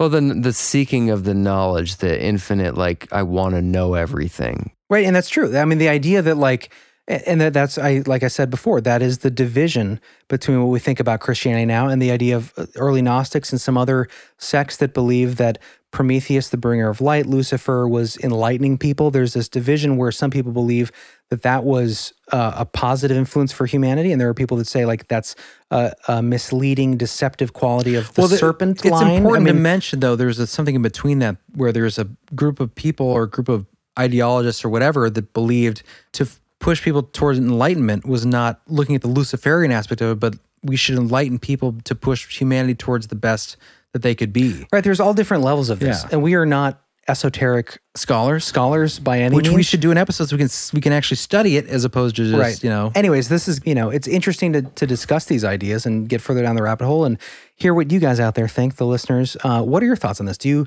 maybe some people out there have some more uh, deeper esoteric knowledge that they would like to share? I which want- would be cool. Um, I wanted to end this episode with one reading. Does this connect with what we're talking about? Yeah, I mean the the entire episode. Like, th- there was a really great resource called Finding CountSaintGermain.com with a lot of good detective work that's tracked down accounts, but the comments are interesting. So this comes from one of the comments on Finding CountSaintGermain.com. My name is Steve Jones from Canada.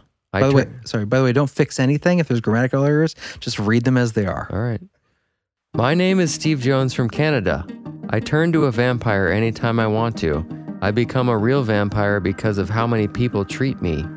This world is a wicked world and not fair to anybody. At the snack of my finger, things are made happened.